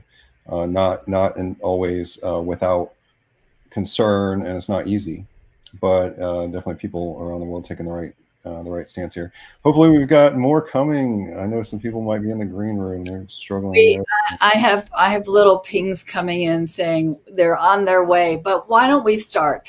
So, um, you know, again, we as we did with the other panelists, there were some delays going on because of just logistics. So we can start with the questions, and um, I know that myself and Matt can also you know handle some of these questions let's introduce naja as well yeah, yeah. Naja. Yeah, Naja, why don't you? I only did a little cursory uh, introduction. You're you're a phenomenal businesswoman on the blockchain with a talk show with um, everything and you know entrepreneur wise. Why don't you go ahead and share a little bit more about your background because I'm not going to do justice. I don't know if it's ever possible for anyone to do justice to anyone else's bio. Um, yeah, very happy to be here today. Uh, I think that all of the topics that are being discussed are very important, but uh, especially that of the one that we're talking about today, um, because this is really where my focus comes in is you know how blockchain can be navigated in the real world from a business perspective. Um, so i'm the co-founder of Ad Lunam which is a web3 investment ecosystem. So we essentially support uh, early stage founders connecting them to institutional funding all the way through to uh, the, the retail investment level um, so I'm very passionate about uh, creating solutions that work for regulators as well as startups as well as uh, retail investors. Um, yeah, and I think with that, I'm going to then kick off and get us started. Jackie, I don't know if there's any other introductions that you want to do, uh, or shall we just get into the meat of it? Well, um, why don't Adam take take 30 seconds, introduce yourself, and Chris, why don't you take 30 seconds right after that, introduce, and then we're going to go right into ah, Carmen is back, great. Um, and why don't we go into the the meat of the questions? But go ahead and introduce because Adam, you have a very interesting background as well. Well, thank you. And uh, I'm Adam Miller from MIDAO and the Just DAO It podcast. If you saw my dog walk in a moment ago, that was Goldie.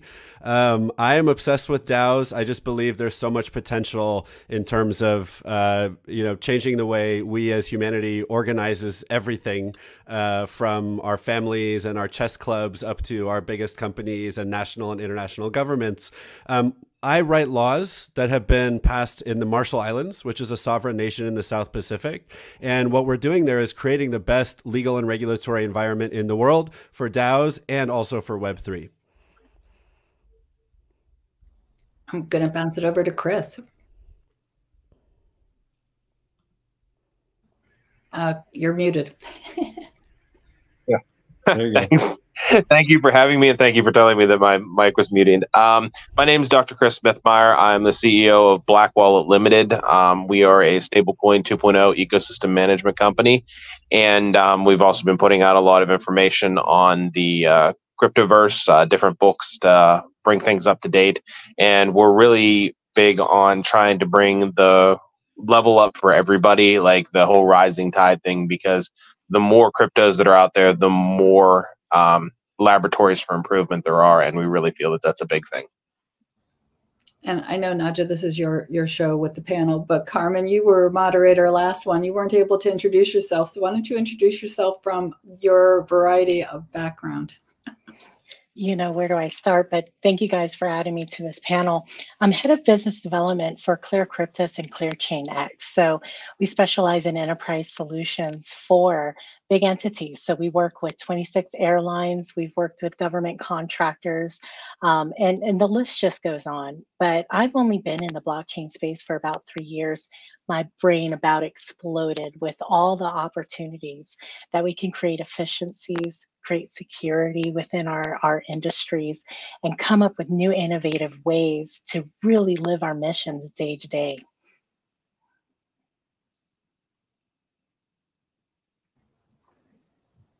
Yeah, very, very happy to be having these discussions with you guys today because I think we've come to a point, uh, certainly in many different sectors in the business world, where more and more people are becoming aware of the existence of blockchain and also of the possibilities thereof. And we are seeing a lot more people move into the space, both at a professional level because this is what they're working with full time or because it becomes part of their job. And then of course also in their pers- in a personal capacity because there have been times when you couldn't walk on the street without hearing the word bitcoin. Of course now the markets are not reflecting this so we are not having those experiences as often. Uh, but yeah very happy to then to just get you dive right in. Um, so i think chris let's start with you. Uh, speaking of bitcoin um, you know Bitcoin, we've seen, especially lately, uh, has very much have ha- has very much uh, had a impact in terms of how people lose money and they earn money and that's kind of the key narrative uh, that a lot of people have around the technology is it's tied to bitcoin and that bitcoin is tied to the markets the financial markets. Uh, but what do you think? What are some of the impacts uh, that Bitcoin can have on businesses beyond just this narrative of, you know, this is a way for people to make money and also to lose money? Is Bitcoin then something that is part of the discussion at all, or should we focus more nuanced uh, a, a, type of focus in terms of blockchain technology. Blockchain technology is where the technology lies. Uh, what where is the divide uh, between these two narratives when it comes to the business world? Um, there's not a major divide here coming in because blockchain and cryptocurrency, not just Bitcoin, but Ethereum, the altcoins, the stable coins that are out there, are so important because they are the value representation for the blockchain. Now, there are many activities on the blockchain that you can do that don't need to be tokenized, but there are also several that need some sort of financial incentive for people to give their processing power over to the blockchain to develop it. And for businesses to adapt to this system, one is we have computers around the world that are on constantly that are using up electricity that are burning through electricity doing nothing just sitting in offices running all night because people don't want to turn their servers off. They don't want to turn off their computers. And as a result we've got this huge waste here and businesses need to start using this opportunity to engage with the blockchain use this dead computer downtime, use it for staking, use it for um, proof of work or proof of stake or proof of history systems to allow that processing power to improve the blockchain because they're spending that electricity anyway. So if they move forward with this, this is a great opportunity. And the Bitcoin, this is where it wraps back around to Bitcoin or any other um, currency that is paying people for their uh, processing speed you have the ability to bring that in and make it work for you as opposed to just sitting there burning energy. Very interesting perspective, Chris. Thank you. Uh, Carmen, you have worked with a number of very large brands uh, on on this technology, and what are your thoughts in terms of what you've been seeing? Where are the minds of corporates? Uh, if we have you know, kind of the blockchain startup world on the one end of the spectrum, and perhaps governments are on the other end of the of, on the other side of the spectrum. Where do the corporates lie uh, at the moment, or at least in your experience?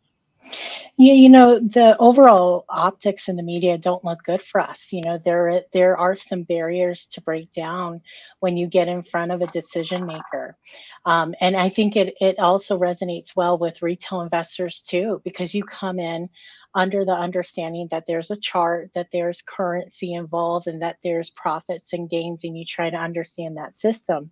Um, and for those of us who walk through that gate, it takes us time to understand that there's foundational technology that can do even more. And so you're right. I sit in front of decision makers and I have to hold their hands and walk them through some of the fundamentals to understand truly what power we have through the technology. What can we honor? What can, can we commemorate? How can we deliver value? And oftentimes my job is to walk away from the, the idea that an NFT launch is the answer, a token is the answer, and say, look, we're going to have a multitude of those kinds of contracts, those smart contracts, in order to facilitate your mission. So let me dive into your business. Let me understand how you operate. And right now, the biggest the biggest way I get the yes is by telling people as a business owner, you're renting your business. You're using somebody else's cloud service. All of your business tools are centralized with another entity. And any failure along that is at the detriment of your business and your clients and your customers. So we, you know, who understand some of the fundamentals to the technology have a, a tough road to go down. Um, but we're so passionate about what we do that we don't take no for an answer. and so that's how we reach one, teach one. Um, and that's how we accomplish adoption. Yeah, that certainly is uh, an attitude that is much needed and also much appreciated in this industry. But I think you know, kind of just to tie together what uh, what you were saying, Carmen, and what Chris was also saying that a lot of things can be tokenized, some things should be tokenized, some shouldn't be. So I think it's a very uh, really just balanced approach to keep on reminding ourselves that it's a technology that's always implementable, but the question is whether it should be implemented or not.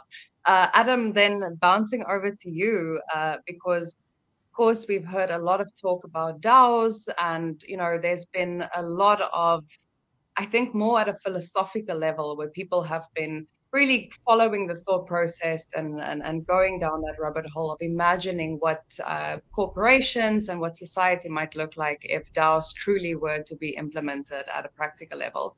Uh, so, in terms of where we are in real world adoption um, how are countries around the world uh, incorporating laws uh, to really ensure that DAOs also become part of the legal framework? I know your work with the Marshall Islands sounds very pioneering and very innovative, but how far behind or close uh, to where you guys are uh, with this project are other countries?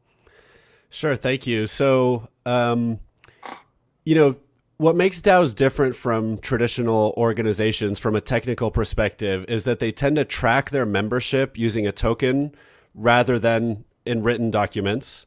They tend to do their voting, their governance on chain instead of in meetings and written documents. And then they can also hold their money on chain instead of holding their money uh, in a bank account. And where there's some friction between that and the way most laws around the world were written is that most corporate law requires you to keep the names and addresses of all your members just so you can keep track of them. And until recently, there was no reason to question whether or not that made sense. But now, if you want to be a DAO, which means in the sense that holding a token can represent ownership or membership in that organization, you can't register as a legal entity almost anywhere in the world. Same goes for the requirement in most jurisdictions to have a board or officers or trustees or directors. Most DAOs do not have a board. And so if you go create a foundation or a corporation somewhere, you're going to have to have a board, either independent directors or other directors, which is just not consistent with what most DAOs want. So there are other issues too, uh, and there's a lot of kind of nuance to how the legal systems treat organizations. Um, but DAOs need legal entities.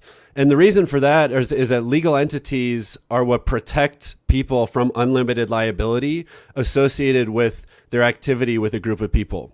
So without a legal entity, and we've seen this with cases including Ooki DAO and BZX, governments are coming after DAOs and saying, well, because you didn't incorporate in any way, we're going to hold you, the members of the DAO, the token holders, the voters, personally responsible for the actions of the organization um, you could lose your house, right? I mean, this is massive. There's also tax implications of being part of an organization that does not have a legal entity and has not elected a particular tax treatment. And it's the same thing. The individual members can be held liable for the taxes that would otherwise be put on the organization if it had a legal entity and, and, and took certain other actions. Um, finally, even as simple as uh, how does the DAO own its own name, its own brand, its own trademark? Right? Unless you have a legal entity, an organization effectively cannot own intellectual property. And same goes if you want to own fiat money or equity in a company, you have to have a legal entity. So what we've done in the Marshall Islands is we've changed the LLC law.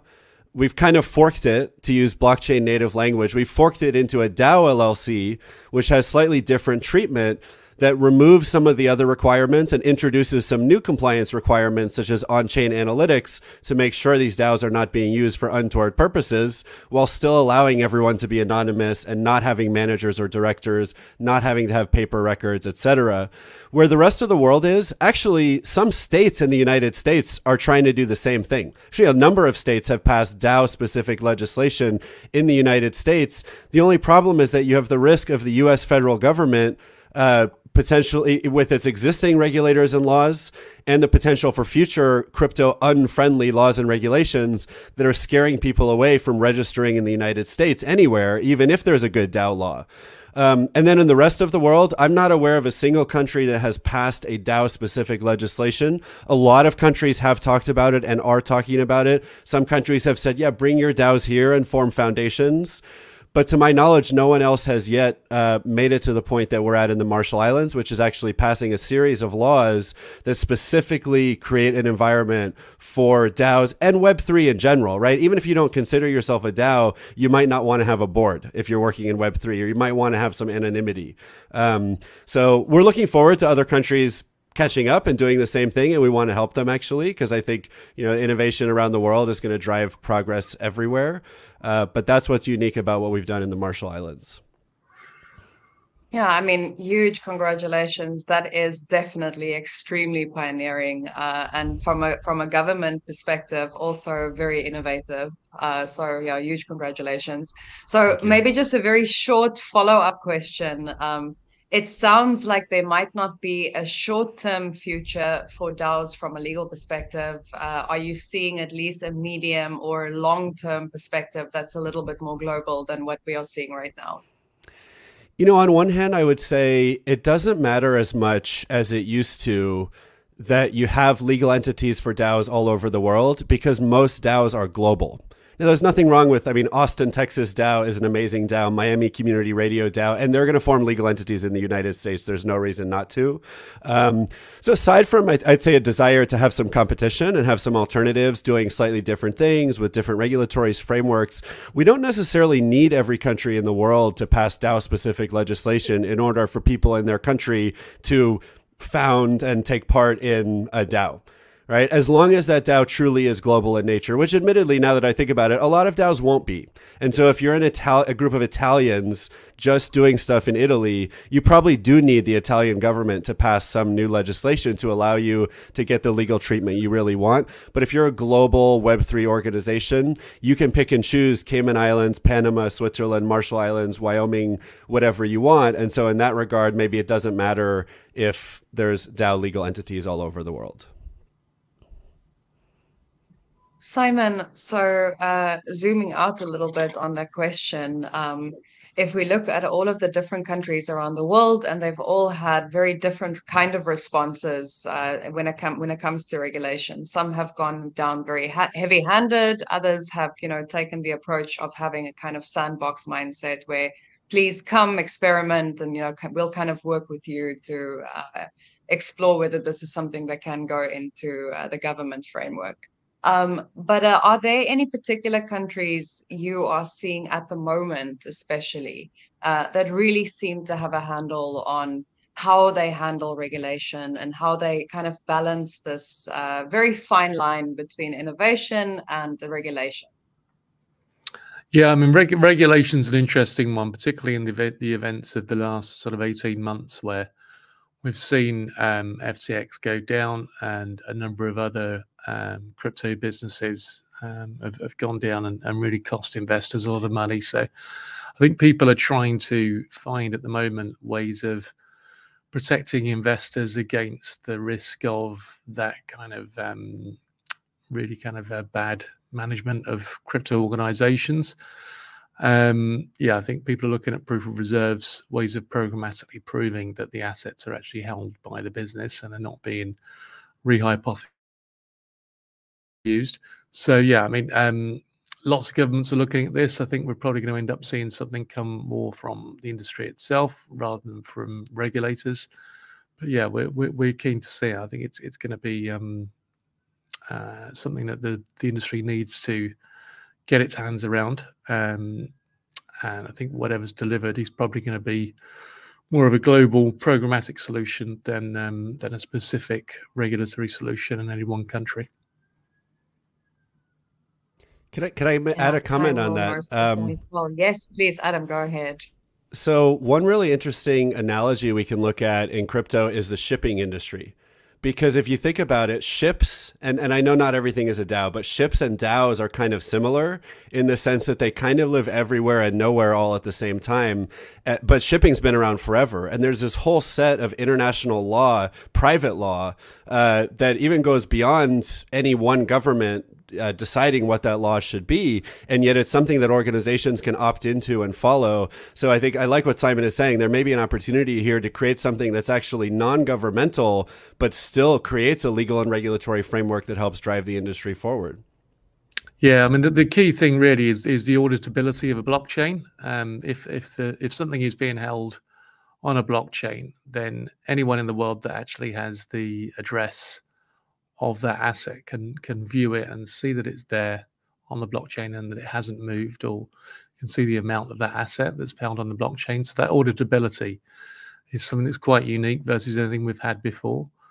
When uh, banks were holding gold for investors and then issuing either electronic money or paper money off the back of that people were, always relying upon uh, human auditors to go in and, and check that the gold was there in reality, the only way you can really verify gold uh, is to melt it down and recast it. Uh, but ultimately, you're still relying upon a human third party to do that audit for you. So that's where we have the potential. I think, I mean, the, the whole DAO, DAO situation is very interesting as well because a DAO token um, is is something that that people can own in the first person. In reality, the way most companies are structured, most most investor situations are held through nominee accounts uh, because digital shares can't actually be owned by individuals. So yeah, we have that nominee structure there. That's something that was quietly uh, replaced the uh, the paper share ownership situation. Um, so yeah, it's I think that there's a lot of hope there for for DAO tokens representing digitally ownable assets by by people around the world. So maybe then to add a open question here, yeah, so please feel free to answer uh, any of you. Um, if we look at the earlier sort of more philosophical underpinnings of blockchain technology, which touches a lot on what Simon just said, um, and then we compare it to where we are today in terms of you know how blockchain is used for for different business purposes and different industries. And then we all ha- we, we also have the blockchain industry or the web3 or the crypto industry which is an industry in and of itself.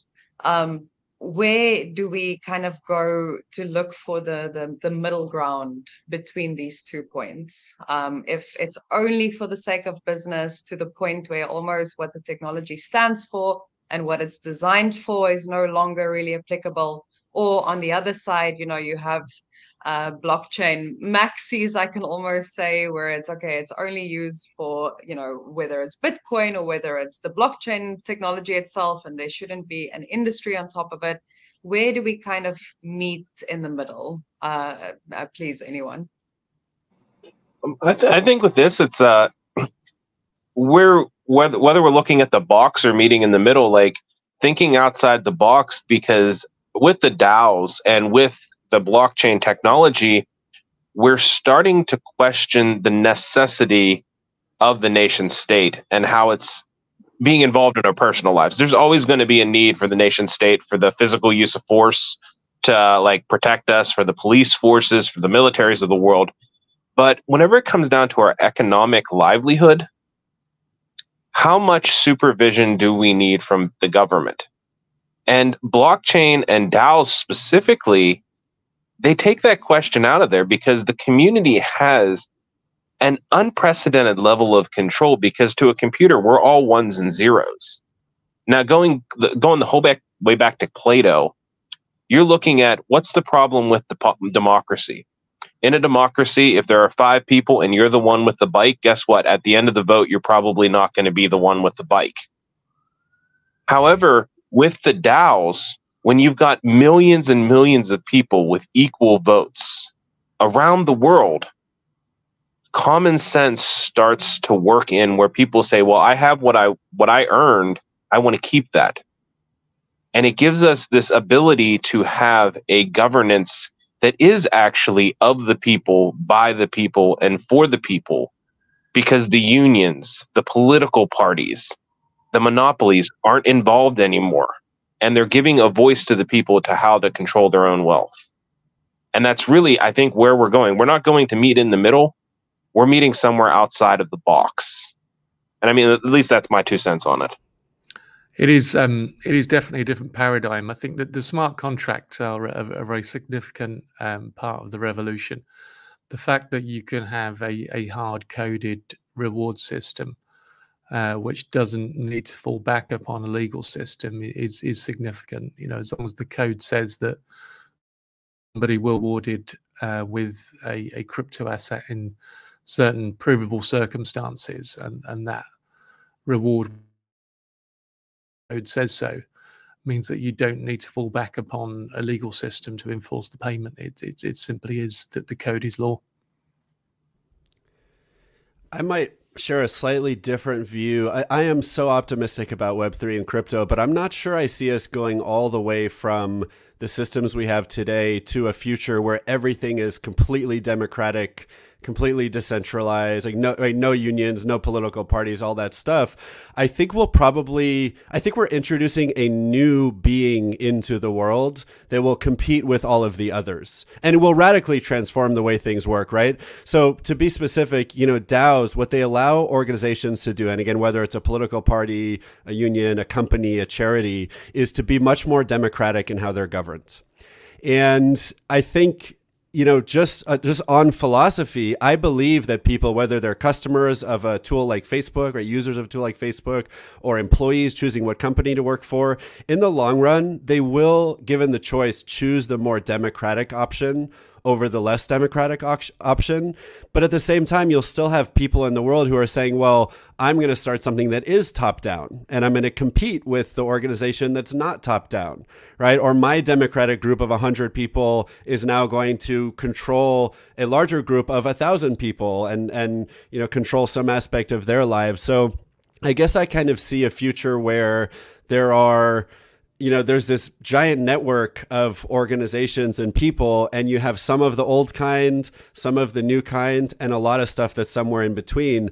And actually i think a really good example of this is you mentioned we'll never get rid of the nation state. What about the network state right? I think the network state will actually eventually compete with the nation state for that monopoly over the use of violence and power. And uh, in the future we'll have something in between. That is you'll have network states you'll have nation states you'll have other things that are somewhere in between. Those are all such cool points. I mean, when I think about answering a question like this, it's really hard because there's so many different facets that this technology has branched off into.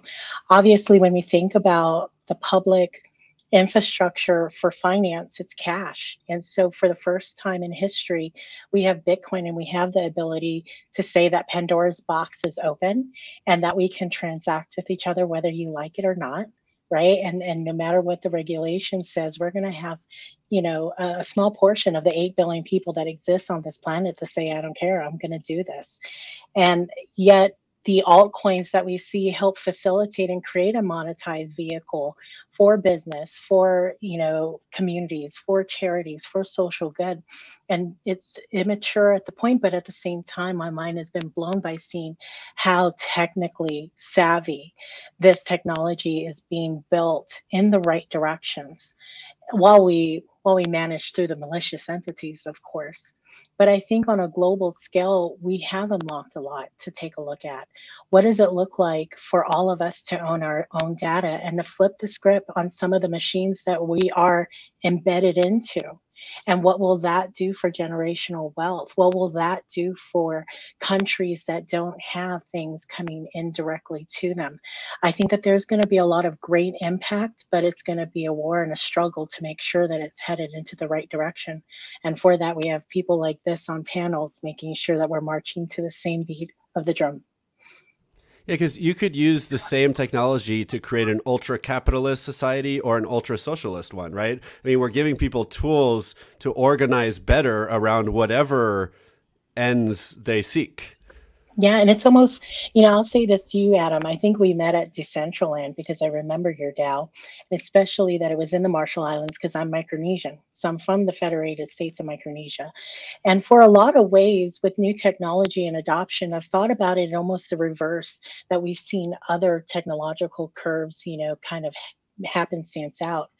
And this is underperforming uh, uh, under underserved communities and countries are sometimes the easiest to transform which is why i commemorate your ability to go into a place nobody knows about. It's just like xrps and their ability to transact in palau also in micronesia. But i also think too and i've talked about this with jackie that also generations. I think that the oldest generation that we have on the planet right now is the first generation that we need to make sure that this technology touches as we watch the biggest wealth transfer go down to the next generation. Um, and so a lot of these things kind of like really cause you to think in opposite terms of what is the new future and how do we take different steps and do things differently today to make sure that it happens tomorrow. That's an amazing. I wanna, ask. So, sorry, Chris. Uh, maybe maybe you can start by asking this question after you leave your comment. Um, I want to then know if this is what we are striving towards. But as Carmen says, it's going to be a struggle, and we really have to make sure that we take this in the right direction. What is it that is needed uh, for us to take these steps and ensure that it is in the direction that we want it to go how do we collectively agree on what is the right direction? What is the what is the the framework that we all need to kind of come together under? Is there a framework such as this or should there be one? I, I think there is a framework. It's kind of a natural law framework kind of like going with descartes that it is the laws that everybody should be able to agree upon. And I think that's what scares a lot of the government, especially here in the United States, where we have some good laws coming out right now and bad laws coming out, is that the blockchain gives people control over their own wealth. And while the blockchain sees us as just numbers, we're not a social security number. We're not a government product that we can be used out pay taxes until we get so old, given a little bit of money, and then they hope we die before our social security runs out. This is a situation where people can control their own wealth, that they can have their voice. And that's where we need to start. Whenever we set up this framework, people having a voice and people having control of their own wealth. And I don't want to go into too much detail on it because I know that I'm going to hear some great answers from the other people on this panel.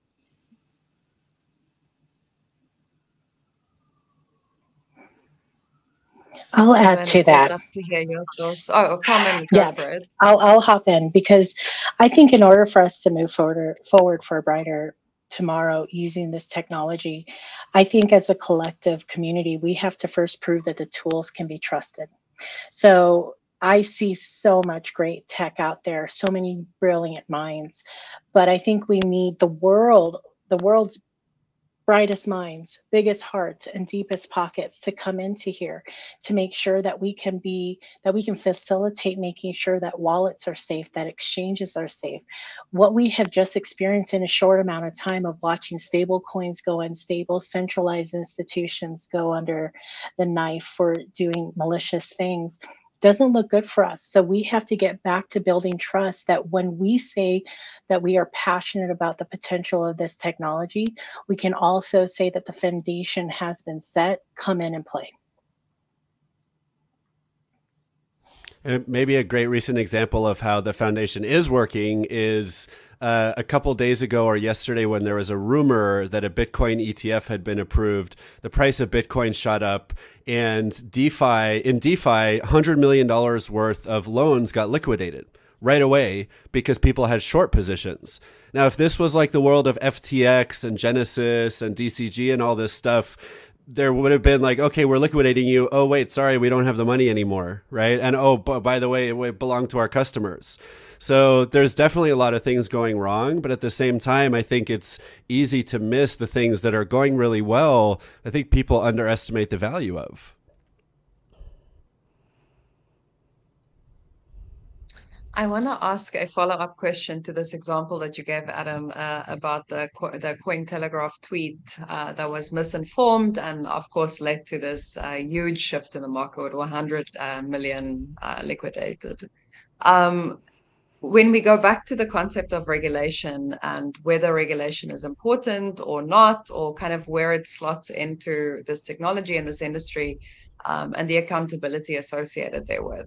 Um, there was a lot of talk in the media about, you know, the movement that the market then ended up uh, taking, and because of this tweet, but not so much about the fact that a media publication has the ability to, with one tweet, move the market in that way. Um, so it's interesting then to reflect on if we talk about you know having this self sovereignty being able to really use the technology uh, to you know express ourselves in in the ways that we really have the birthright to but because of government uh, you know sort of design being in the way that it is, this technology now offers the alternative. But then, should there also be at some levels top down regulation that prevents things such as this from happening, or at least that there would be consequences uh, when it does happen?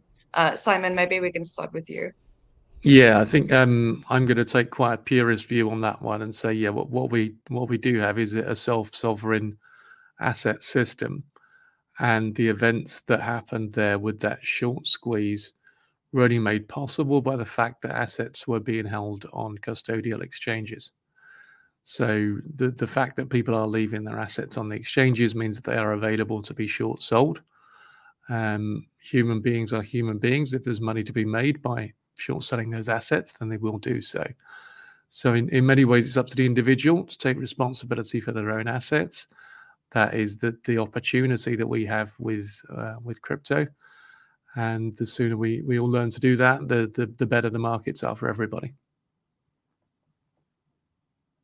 And so Carmen maybe i can ask you then because you fulfill this role where you talk to corporates and you also i presume speak to people at a more intro level to to blockchain because of the nature of your work um, where do you see this role of self-sovereign responsibility come in when you know that speaking to a lot of people, the technology and everything that is associated with uh, is is really complex and difficult to wrap people's heads around. And I think we'll yeah we'll make that the final question before we wrap up in uh, because of time. I mean, it, the difficulty is on my shoulders to make it simple to understand. And, you know, when it comes down to it, for example, with Adam's example, somebody taking from a Telegram channel the news that something is is a standard that globally we need to change that there's you know th- that we're going to skip steps of holding people accountable and making sure that we vet and do due diligence because we want to be first and w- if we can eradicate those sensibilities and you know my value system in on chain is change minds change results, change behaviors, and change the expectations. In this case, is to change the standards. Who in their right mind would take from a chat, you know, news that's going to create momentum and be a catalyst to, to people's wallets and their portfolios? When we make that an inherent feeling by giving people the ability to calm down, relax, and trust that as a scientist, I can search for truth, but I need some data that I can trust in order to draw conclusions. And that's what an immutable ledger does. And then when you layer a blockchain on top of that and you start to monetize and create a financial vehicle that can be used around the planet, we got to make sure that we're teaching people some of the mindset and standards that they're going to have to change because it's not going to be the same world. So we're, we're going to have to start with keeping it simple. I, love the example of uh, knowing what information you can believe or not because there's some really compelling technology coming out. I mean, everything from a, a, trusted hardware and a camera that has GPS that can sign a message with the location when the photo is taken so that everyone in the world can verify this picture really did come from side A or side B of a war zone or whatever it is and that that date and time to using web3 social to have uh, kind of a chain of custody of where the information first came from all the way through to when it's posted, right? Just like today in your browser, you don't, I mean, we don't even look anymore for the little lock that you used to look for to make sure there was a lock before you put your credit card in. Now everyone has the lock, but I think pretty soon there's going to be another little lock that's, you know, red, yellow, or green that tells you whether the information on the page is likely to be, at least there's a chain of custody where someone at the end of the day has signed something and that's a person that people have listened to in the past or they'll get penalized if it turns out it's, it's fake news or false information. I think we're so close to this stuff. I, I so, really Adam, you, you've you've painted a, a, a bleak picture. So, Chris, uh, yeah, would you want to add to the bleak picture, or do you want to make it a little brighter? Um, I'm gonna go the dark way with him. I'm, I'm a, as a journalist. I mean, I write for a national newspaper. I write for several of them. I've been featured in a lot of big journals, and there's a level of accountability for academics where if we go on, if I will go on Harvard Business Review or something like that and say something that is completely asinine, my department chair is going to hold me accountable for that. In the United States, we don't have that same standard for journalists. We're treating journalists like meme lords, where they can put out whatever they want to get people excited because they want that sweep. And there was a day when, if you were a journalist, you could be held accountable for putting something false out.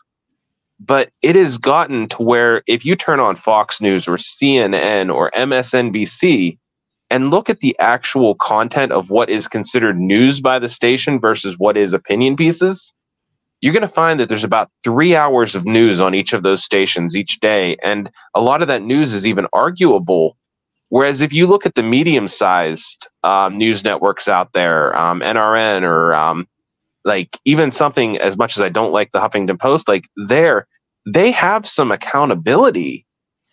And whenever you let, I guess, the media get too big, where you have a monopoly where there are only five companies that own all of the media outlets in the United States and around most of the world, where is the accountability? When does it become where, where's the line between media and the Department of Propaganda?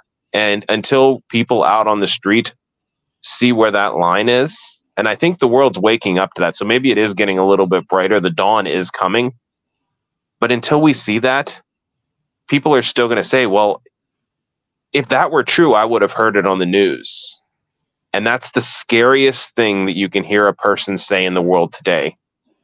Because we saw, like, at the beginning of COVID, like people being like, oh, if you do this, it'll fix you completely. Or if you inject yourself with chlorine, it'll fix you completely. And they saw it on some news site and who was held accountable for that? And that's really the question. They're blaming crypto for all these problems. Sam Bankman Fried got out of jail and while he was still in jail was making another scam. Who is accountable for watching over his shoulder? We know the guy's name. He's down there in a three letter agency in Washington, D.C., and there's one congressman in the con- country asking for him to be held accountable, and the rest of the country is just looking the other way. So I think we've had some great discussions on this panel. Simon, I'm just going to ask you to do a quick um, wrap up on a future thing that you see happening within our blockchain world. I know that you've been involved in a lot of different things. So a really quick wrap up because almost everyone on this panel has had a chance, but you're you're the last one standing. So what would you like to share?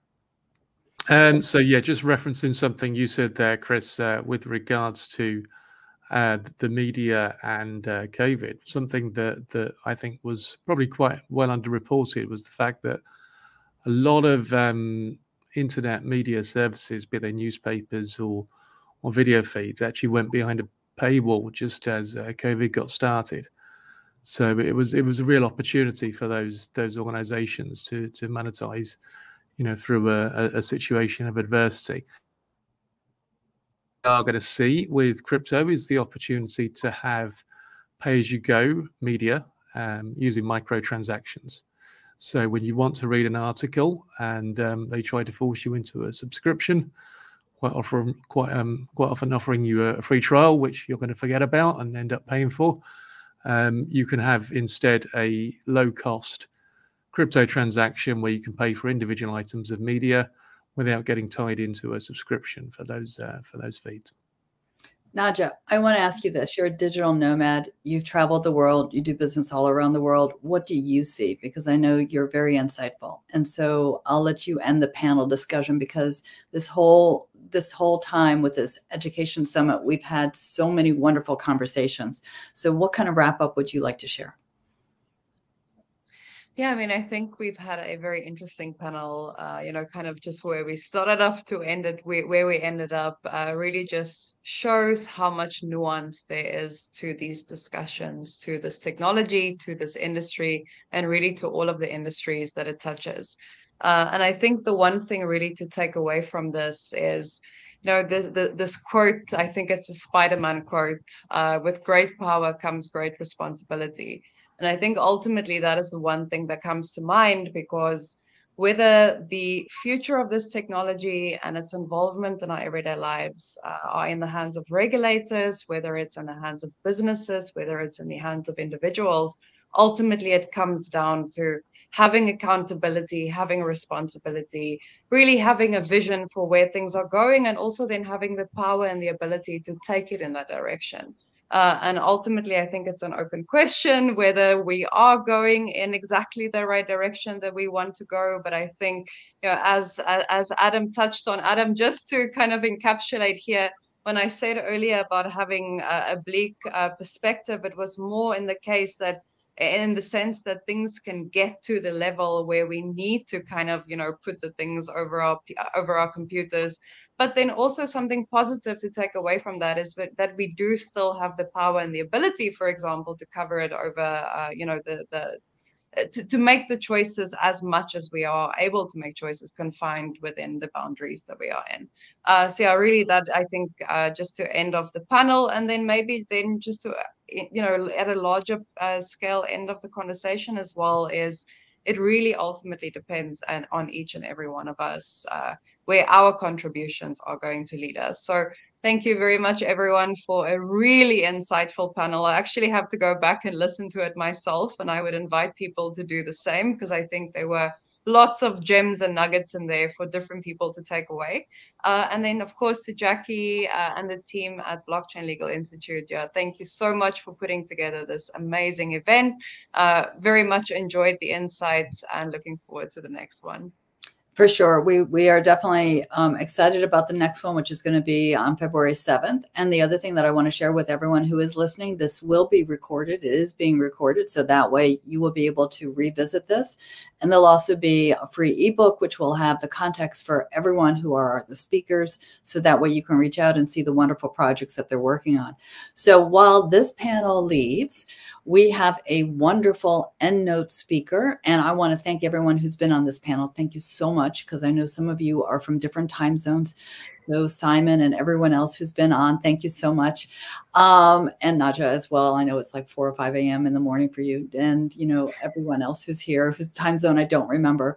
Um, but everyone, uh, while they hop out, stay on. We are going to be moving our panelists out and our EndNote speaker in, and Matt is going to introduce our EndNote speaker.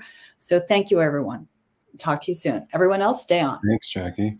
Yeah, huge thank yous to everyone in other time zones. We know how it is, and uh, it's a big part of our global global experience now is just to be available and, and contribute to the dialogue no matter where we are.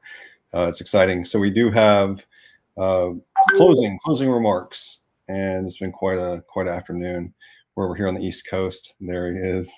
Uh, this is a friend of ours and an educator and someone that has their eye uh, both on the community by operating a DAO and a, a real DAO doing real things. Um, I don't, want to say any more than that, other than check out the ED3 DAO if you want to see a great community at work. And uh, also involved in, let's call it like some of the US discussion about, um, you know, policy and regulation. So, Mike, thank you for being here. You're on mute, but uh, get off mute and uh, maybe introduce yourself and then give us some uh, some of your thoughts on, on what you heard tonight. Yeah, thank you so much, um, Matt and Jackie, for putting this together.